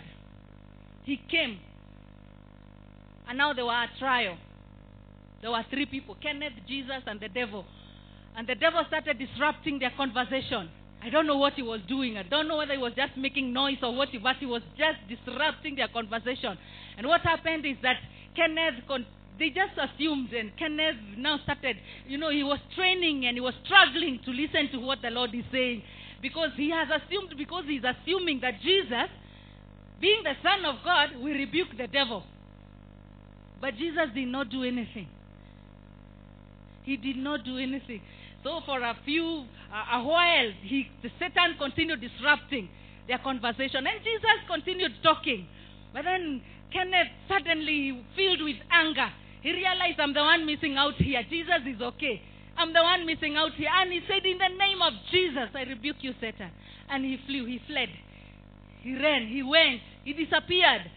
And now Kenneth is here now very angry with Jesus and asking Jesus, why? Why why did you wait that long? Why did why couldn't you address this demon? And Jesus said, Because you are the one with authority. I gave you the power. I gave you the authority. I submit to us today that you have the power. You have the authority. You can overcome the devil. You don't need pastor to lay hands on you. You don't need to go to and, and, and buy holy water. You don't need anyone anointing you. You have the power and authority to rebuke Satan. You have the power and authority to address him, to stand straight and tell him, Satan, I rebuke you. Jesus told Kenneth, I could not do that because you have. Why did I give you the power then? In other words, why, why did I waste my time giving you the authority? Brethren, I want us to know today that Satan has power, but we have authority. We have authority.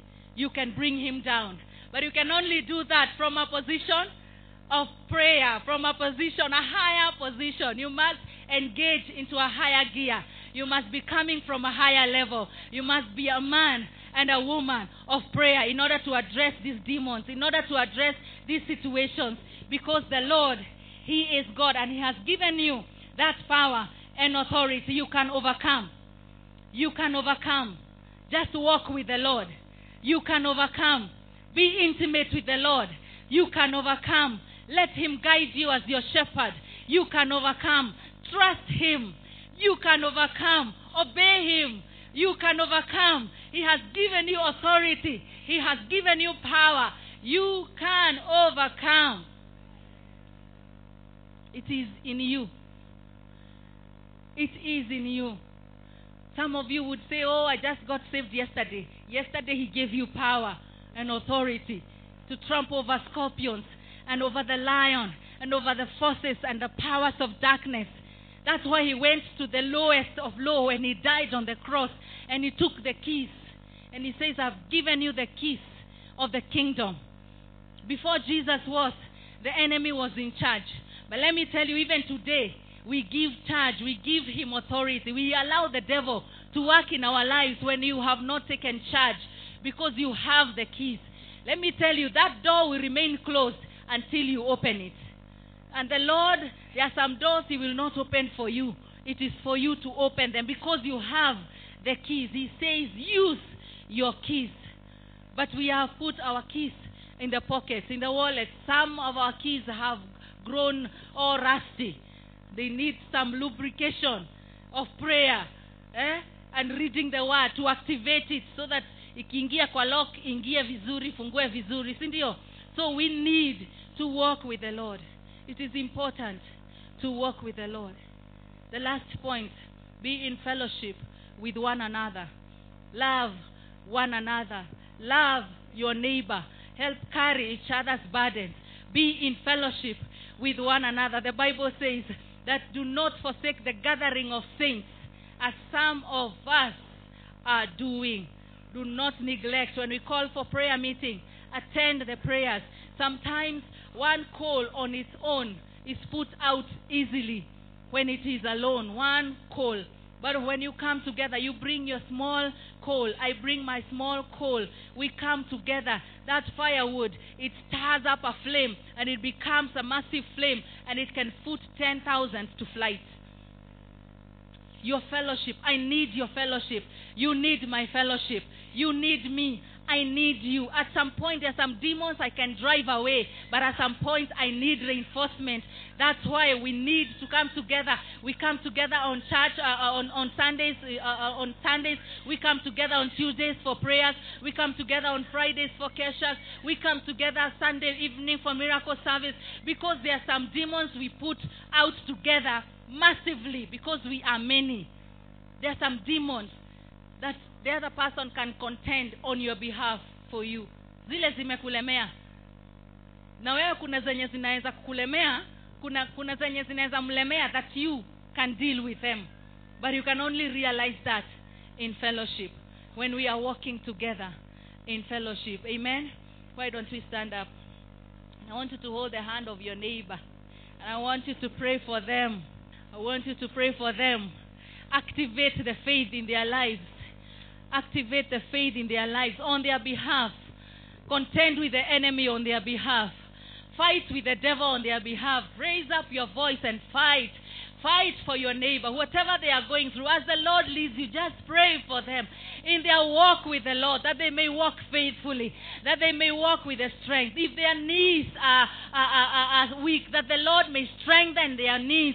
If they are feeble, if their hands have fallen down and they are slack, that the Lord may strengthen her hands, that the Lord may strengthen his hands, and they may walk with the Lord, that they may walk with the Lord. Father, I pray that this afternoon, in the name of Jesus, you may, oh God, activate our faith, that hope may be stirred up in our hearts again, that faith may rise up in our hearts again, the Lord may de- determine to walk with you, the Lord may be committed to walk with you, oh God, every day of our lives in the name of Jesus. We pray for this congregation, oh Lord, as Deliverance Church Ngong Road, the Lord, there shall be a fire a fire lighting up in every one of our hearts, oh God, in every one of our hearts, my Father, in the name of Jesus, a fire for the lost, a fire to go and do outreach, a fire for prayer and intercession, a fire, oh God, a holy fire, oh God, for you, in the name of Jesus, Lord, I pray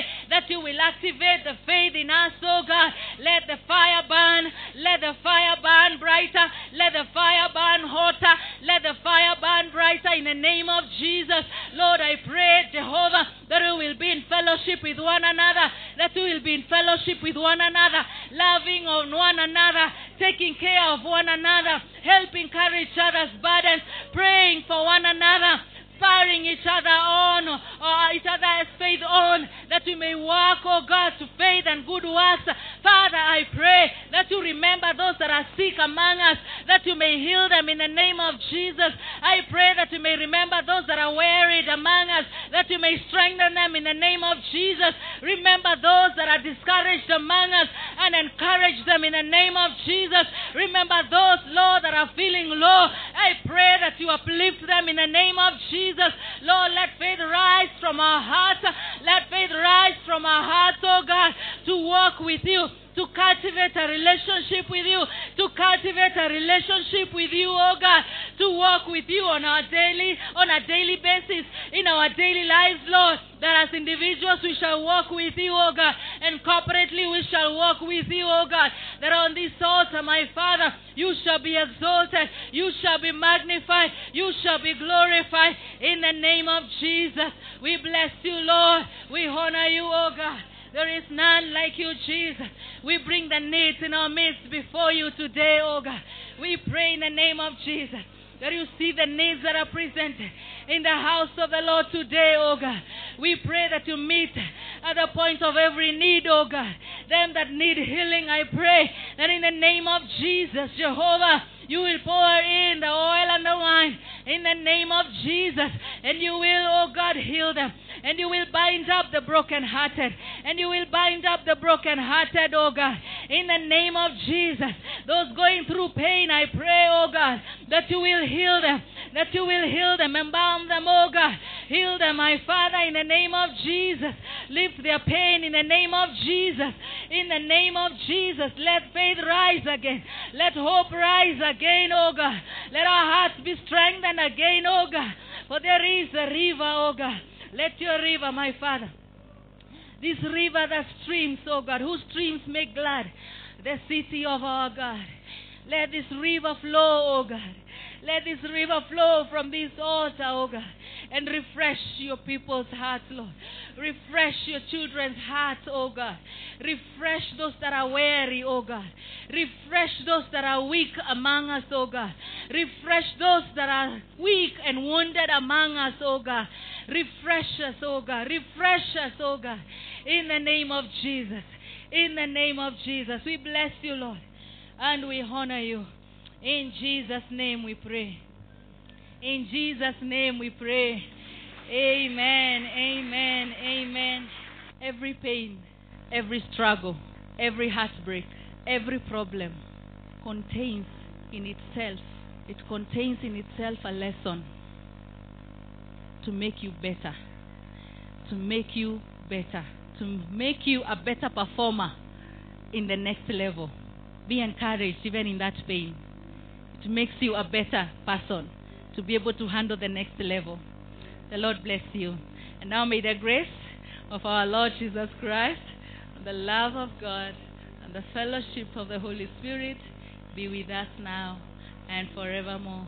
Amen. Personal devotion with the Lord. Some of us, the only time we read the Word of God is when we come to church on Sunday or when the preacher in TV speaks and, and you read those writings that they write there on the, of the Bible. Some of us, the only time you hear the Word of God is when you attend a conference. Some of us, the only time you hear the word of God is when you meet with a believer and they testify to you about what the Lord has been has been speaking to them in their lives, and we are living off someone else's revelation. I bring it to us, brethren, that you, as an individual, you need to cultivate your relationship with the Lord by praying, by having a personal relationship with the Lord, which is cultivated through prayer praying all the time, praying when things are good, praying when things are bad. I bring to us the story of Jesus. Jesus was the Son of God, yeah? But he came to us as a Son of Man, as a human being. And the other day we were discussing in a certain group, and we realize that Jesus overcame the devil as a man. He died as a man. He overcame the cross as a man not as a son of God. When he came down from glory, he left the glory above and he came as a man. That's why he went to the lowest of the low. He was born in a manger as a man. He was not born in a palace. He was born in a manger, yeah? He was born of a virgin. He, he was born of a single girl who was not married. And he was the Son of God. But when he came to the earth, he was a son of man. And he overcame every temptation. He overcame the devil when the devil tempted him as a man. He did not overcome because he was the son of God. No. He knew the word of God. At one point, can you remember when he told the devil, It is written? It is written because he would read the scroll. Eh? He was a son of God, yes, but he, when he was down here, he had stripped himself of everything that, as, as a, that the Son had in glory above, and he was just a human being. And he could tell the devil, It is written. It is written. At some point he said, Don't you know that I could I could pray to the Father and he sent a legion of angels? But he did not. Because he was a man. He wanted to defeat Satan as a man. And I bring it to me and to yourself that you can defeat the devil as a man. What made Jesus defeat the devil? What made Jesus overcome the temptations and live a victorious Christian life, so to speak? Those three, uh, those 33 years that he lived, he was a man of prayer. He would pray in the morning. He would go perform miracles. And once the multitude, uh, he separates himself from the multitude and he would go into the mountain and pray. He was a why would the Son of Man, why would the Son of Man go to pray? Jesus says that you will do exploits and much more than I do if you believe. He did exploits. He did wonders. He did signs. He did miracles. He raised the dead. And all this he did as a man because he was a man of prayer. He had a relationship with God. And he said that there is nothing that he did that he did not receive instructions from heaven. He did everything that he saw his father doing. He did everything that he heard the father saying. How many know?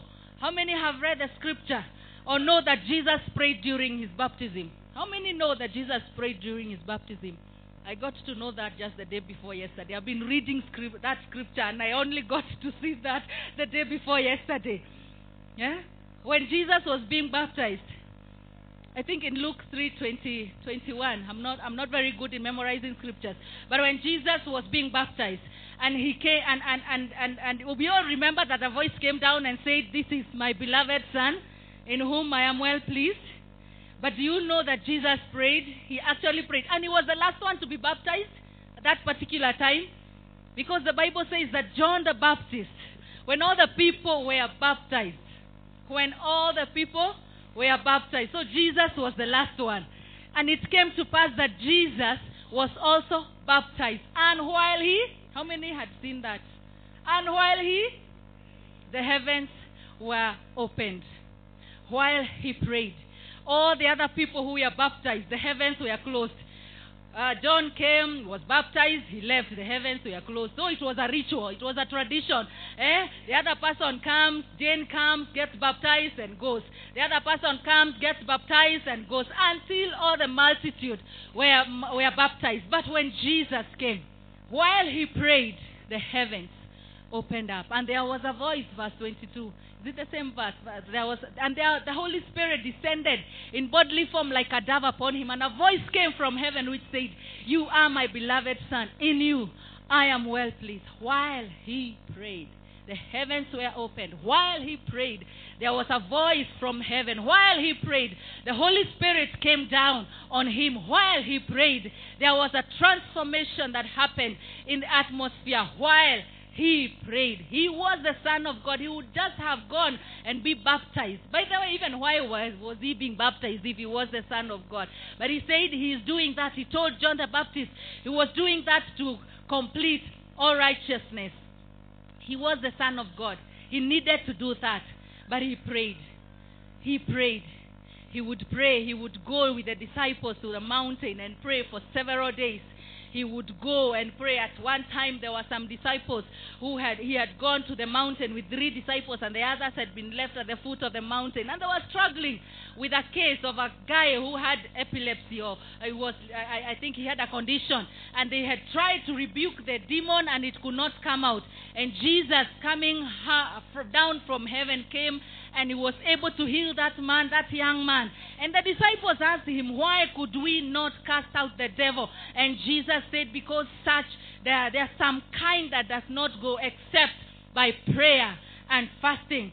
They obeyed Jesus because he had come from prayer and fasting. There are some demons in your life that will not be defeated until you pray and you fast. It's a hard saying, I know. You are not used to fasting, I know. You are used to praying on Sunday, I know. But I bring it to us that there are some conditions if you want to change your life, if you want to move to another level, if you want the chains to break, if you want to continue in the things of God. There are some levels, there are some demons that you will have to contend with you as a man.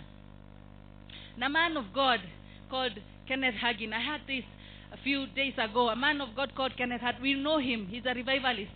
And one time he was used to having fellowship with the Lord and conversations with the Lord. There are those moments that he would find himself in the presence of the Lord and he's just talking one on one with the Lord. And at those during one of those moments, the devil appeared.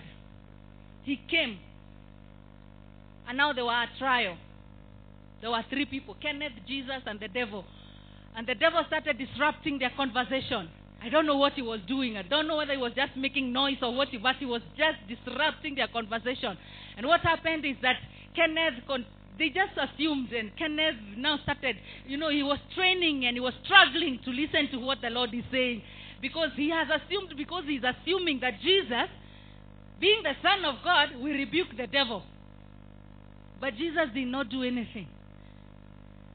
He did not do anything. So for a few, uh, a while, he, the Satan continued disrupting their conversation, and Jesus continued talking. But then Kenneth suddenly, filled with anger, he realized, I'm the one missing out here. Jesus is okay. I'm the one missing out here. And he said, In the name of Jesus, I rebuke you, Satan. And he flew, he fled. He ran, he went, he disappeared. And now Kenneth is here now, very angry with Jesus and asking Jesus, Why? Why why did you wait that long? Why did why couldn't you address this demon? And Jesus said, Because you are the one with authority. I gave you the power. I gave you the authority. I submit to us today that you have the power. You have the authority. You can overcome the devil. You don't need pastor to lay hands on you. You don't need to go to and, and, and buy holy water. You don't need anyone anointing you. You have the power and authority to rebuke Satan. You have the power and authority to address him, to stand straight and tell him, Satan, I rebuke you.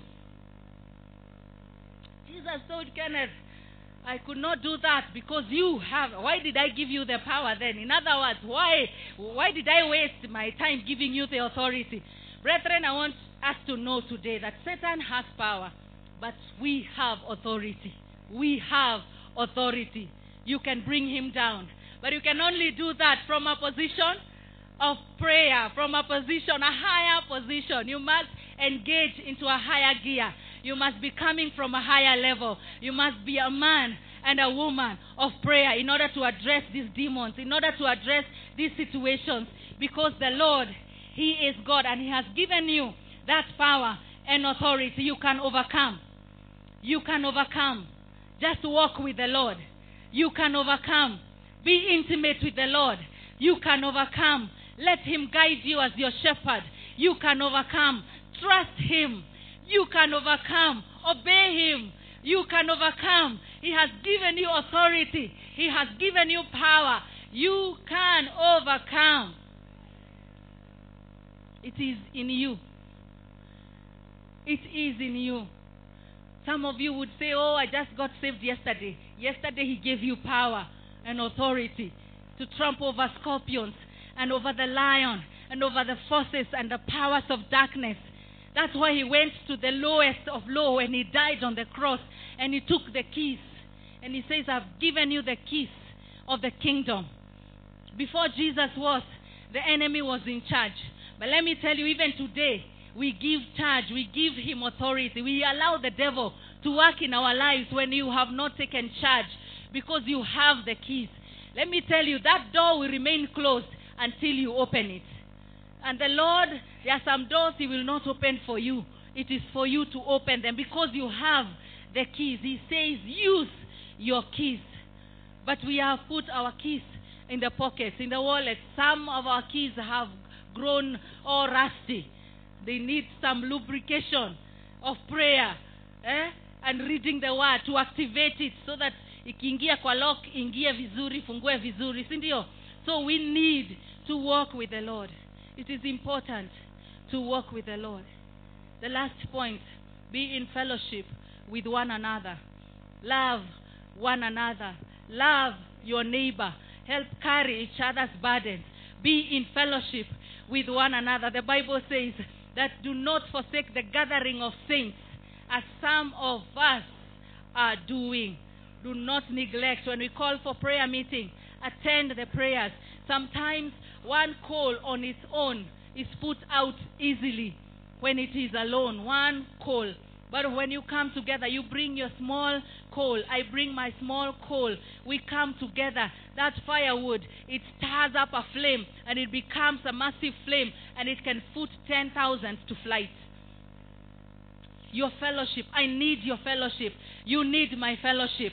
You need me. I need you. At some point, there are some demons I can drive away, but at some point, I need reinforcement. That's why we need to come together. We come together on church uh, on on Sundays. Uh, uh, on Sundays, we come together on Tuesdays for prayers. We come together on Fridays for keshas. We come together Sunday evening for miracle service because there are some demons we put out together massively because we are many. There are some demons that the other person can contend on your behalf for you. Zile zimekulemea na wewe kuna zenye zinaweza kukulemea, kuna kuna zenye zinaweza mlemea that you can deal with them, but you can only realize that in fellowship when we are walking together in fellowship. Amen. Why don't we stand up? I want you to hold the hand of your neighbor, and I want you to pray for them. I want you to pray for them. Activate the faith in their lives. Activate the faith in their lives on their behalf. Contend with the enemy on their behalf. Fight with the devil on their behalf. Raise up your voice and fight. Fight for your neighbor, whatever they are going through. As the Lord leads you, just pray for them in their walk with the Lord, that they may walk faithfully, that they may walk with the strength. If their knees are, are, are, are weak, that the Lord may strengthen their knees. If they are feeble, if their hands have fallen down and they are slack, that the Lord may strengthen her hands, that the Lord may strengthen his hands, and they may walk with the Lord, that they may walk with the Lord. Father, I pray that this afternoon, in the name of Jesus, you may, oh God, activate our faith, uh, that hope may be stirred up in our hearts again, that faith may rise up in our hearts again. The Lord, may de- determine to walk with you. The Lord, may be committed to walk with you, oh God, every day of our lives in the name of Jesus.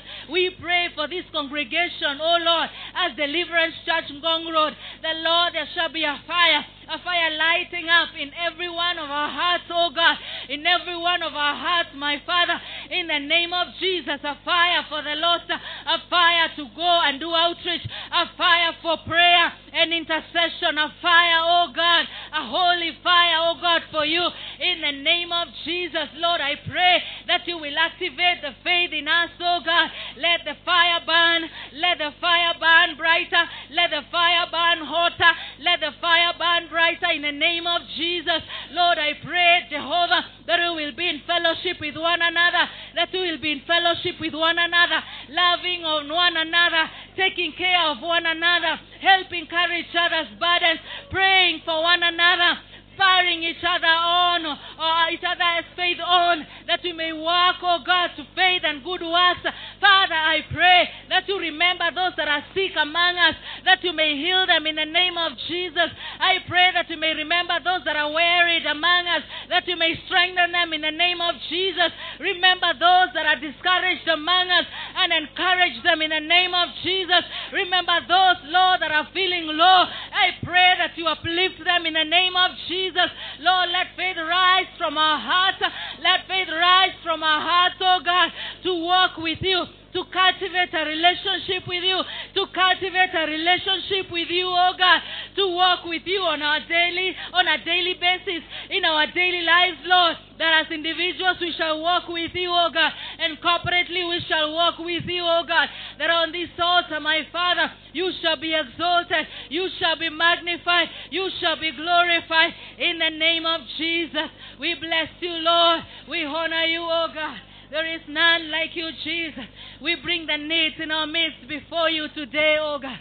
We pray in the name of Jesus that you see the needs that are presented in the house of the Lord today, oh God.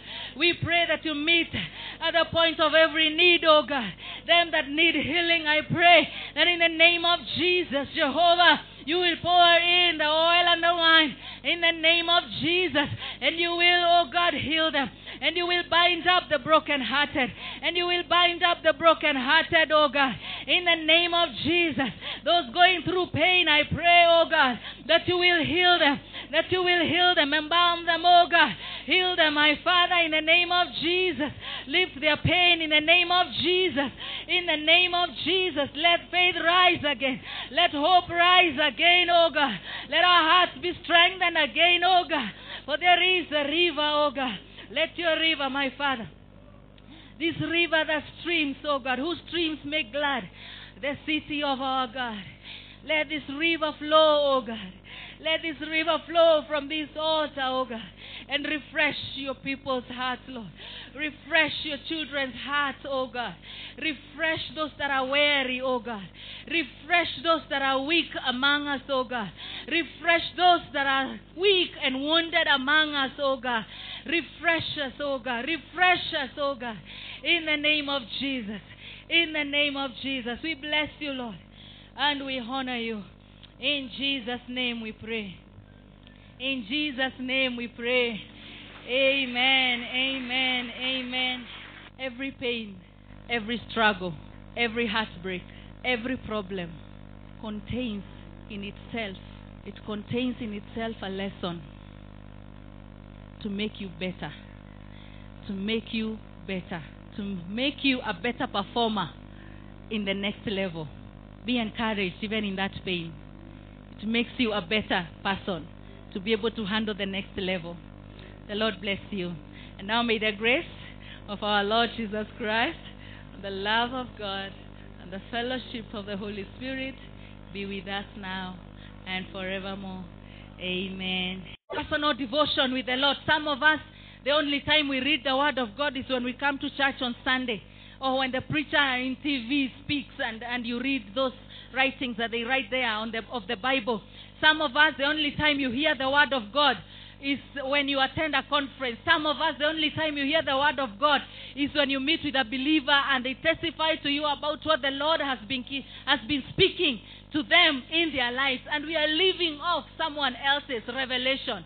I bring it to us, brethren, that you, as an individual, you need to cultivate your relationship with the Lord by praying, by having a personal relationship with the Lord, which is cultivated through prayer, praying all the time, praying when things are good, praying when things are bad. I bring to us the story of Jesus.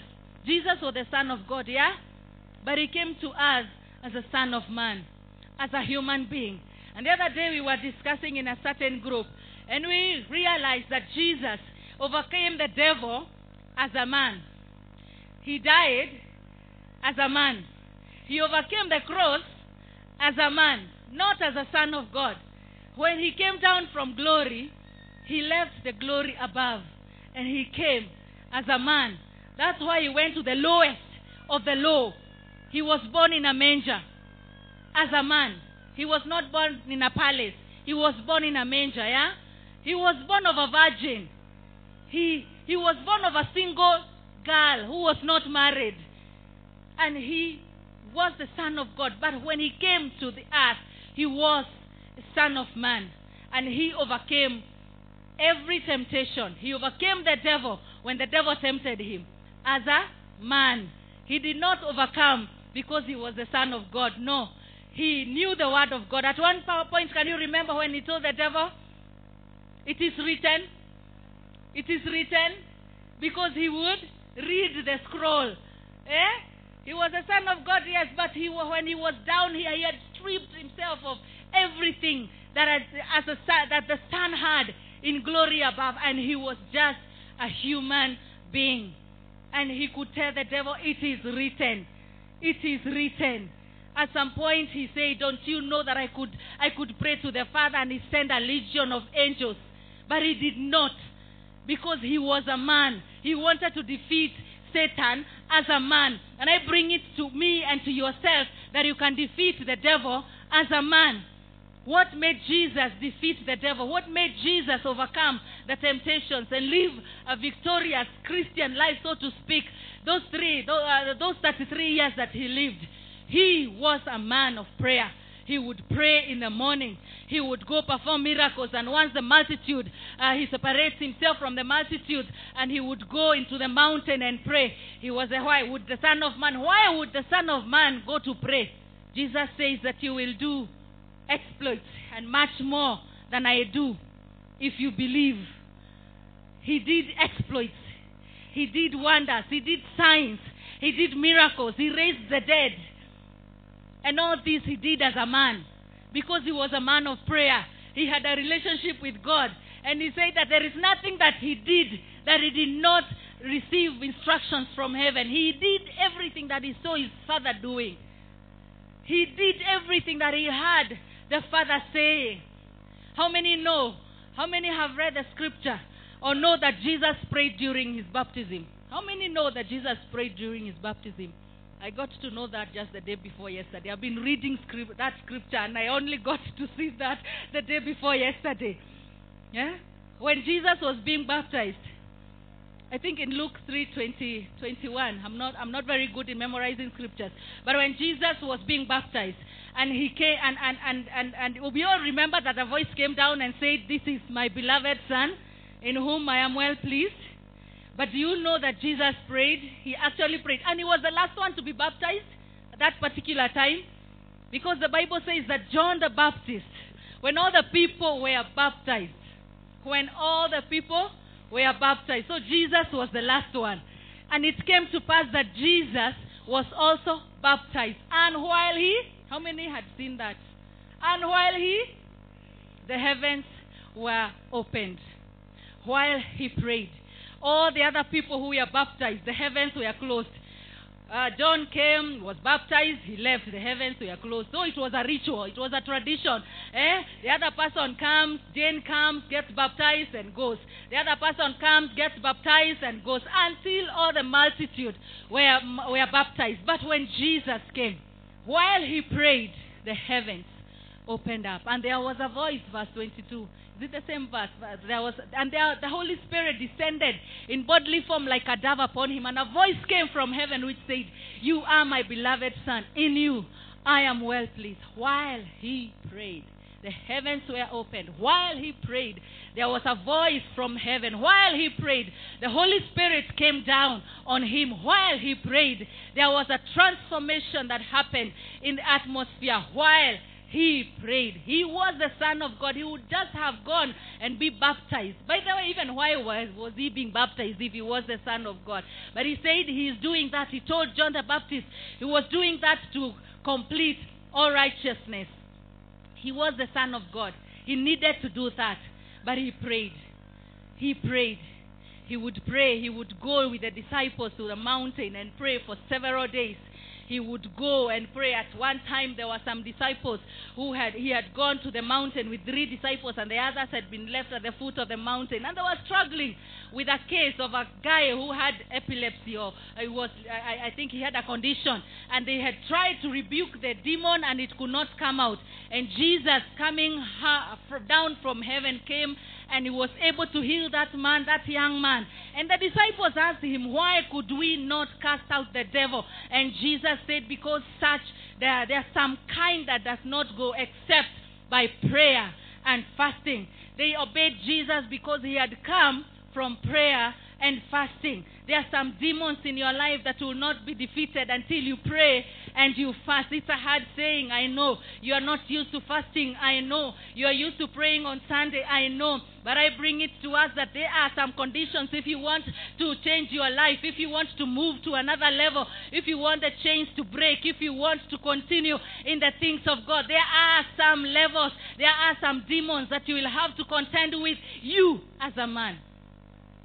A man of God called Kenneth Hagin, I had this a few days ago. A man of God called Kenneth Hagin. We know him. He's a revivalist. And one time he was used to having fellowship with the Lord and conversations with the Lord. There are those moments that he would find himself in the presence of the Lord and he's just talking one on one with the Lord. And at those during one of those moments, the devil appeared. He came. And now there were a trial. There were three people Kenneth, Jesus, and the devil. And the devil started disrupting their conversation. I don't know what he was doing. I don't know whether he was just making noise or what, but he was just disrupting their conversation. And what happened is that Kenneth, con- they just assumed, and Kenneth now started, you know, he was training and he was struggling to listen to what the Lord is saying because he has assumed, because he's assuming that Jesus, being the Son of God, will rebuke the devil.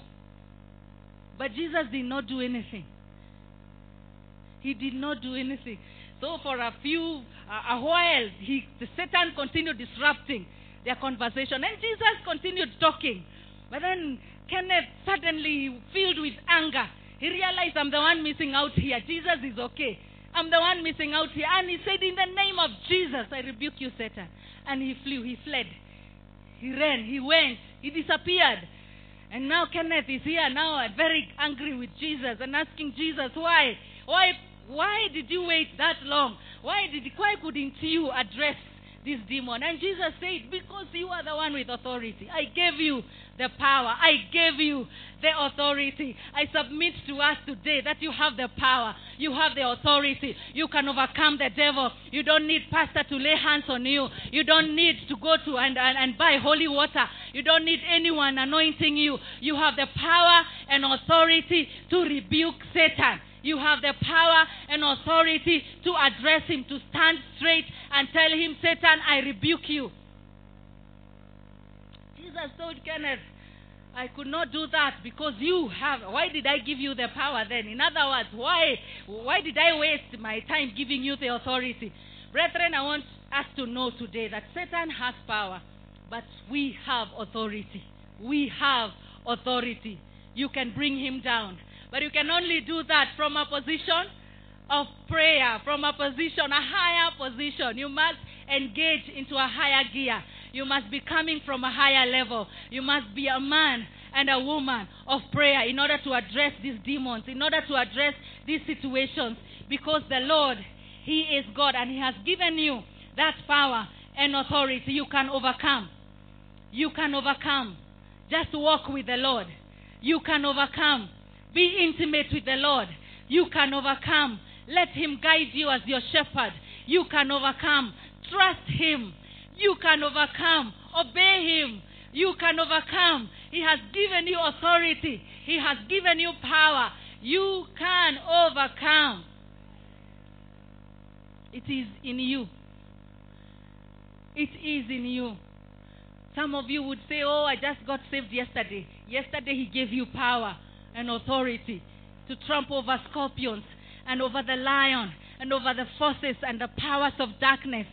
That's why He went to the lowest of low and He died on the cross and He took the keys. And He says, I've given you the keys of the kingdom. Before Jesus was, the enemy was in charge.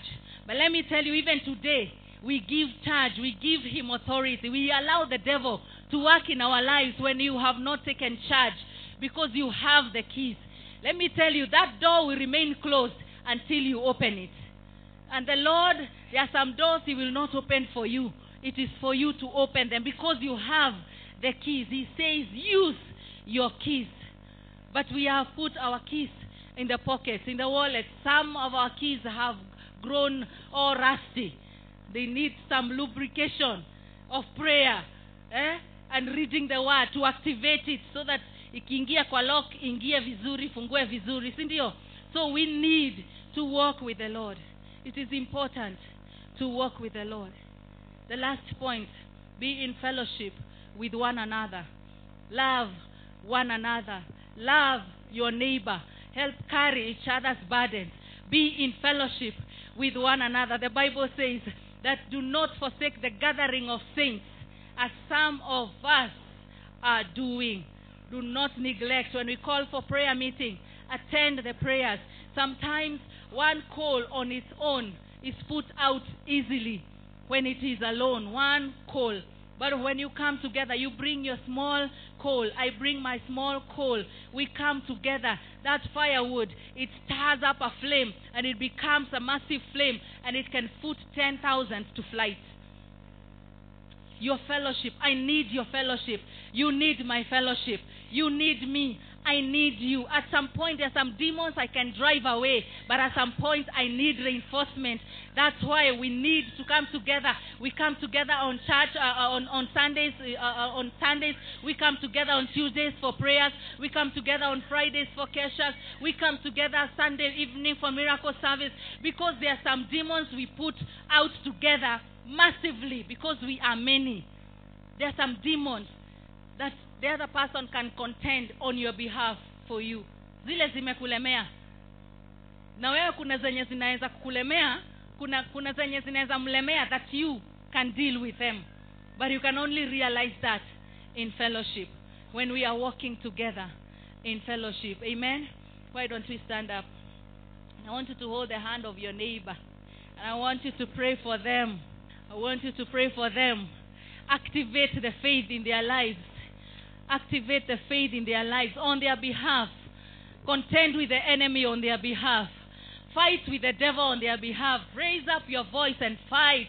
Fight for your neighbor, whatever they are going through. As the Lord leads you, just pray for them in their walk with the Lord, that they may walk faithfully, that they may walk with the strength. If their knees are, are, are, are weak, that the Lord may strengthen their knees. If they are feeble, if their hands have fallen down and they are slack, that the Lord may strengthen her hands, that the Lord may strengthen his hands, and they may walk with the Lord, that they may walk with the Lord. Father, I pray that this afternoon, in the name of Jesus, you may, oh God, activate our faith, that hope may be stirred up in our hearts again, that faith may rise up in our hearts again. The Lord we may de- determine to walk with you.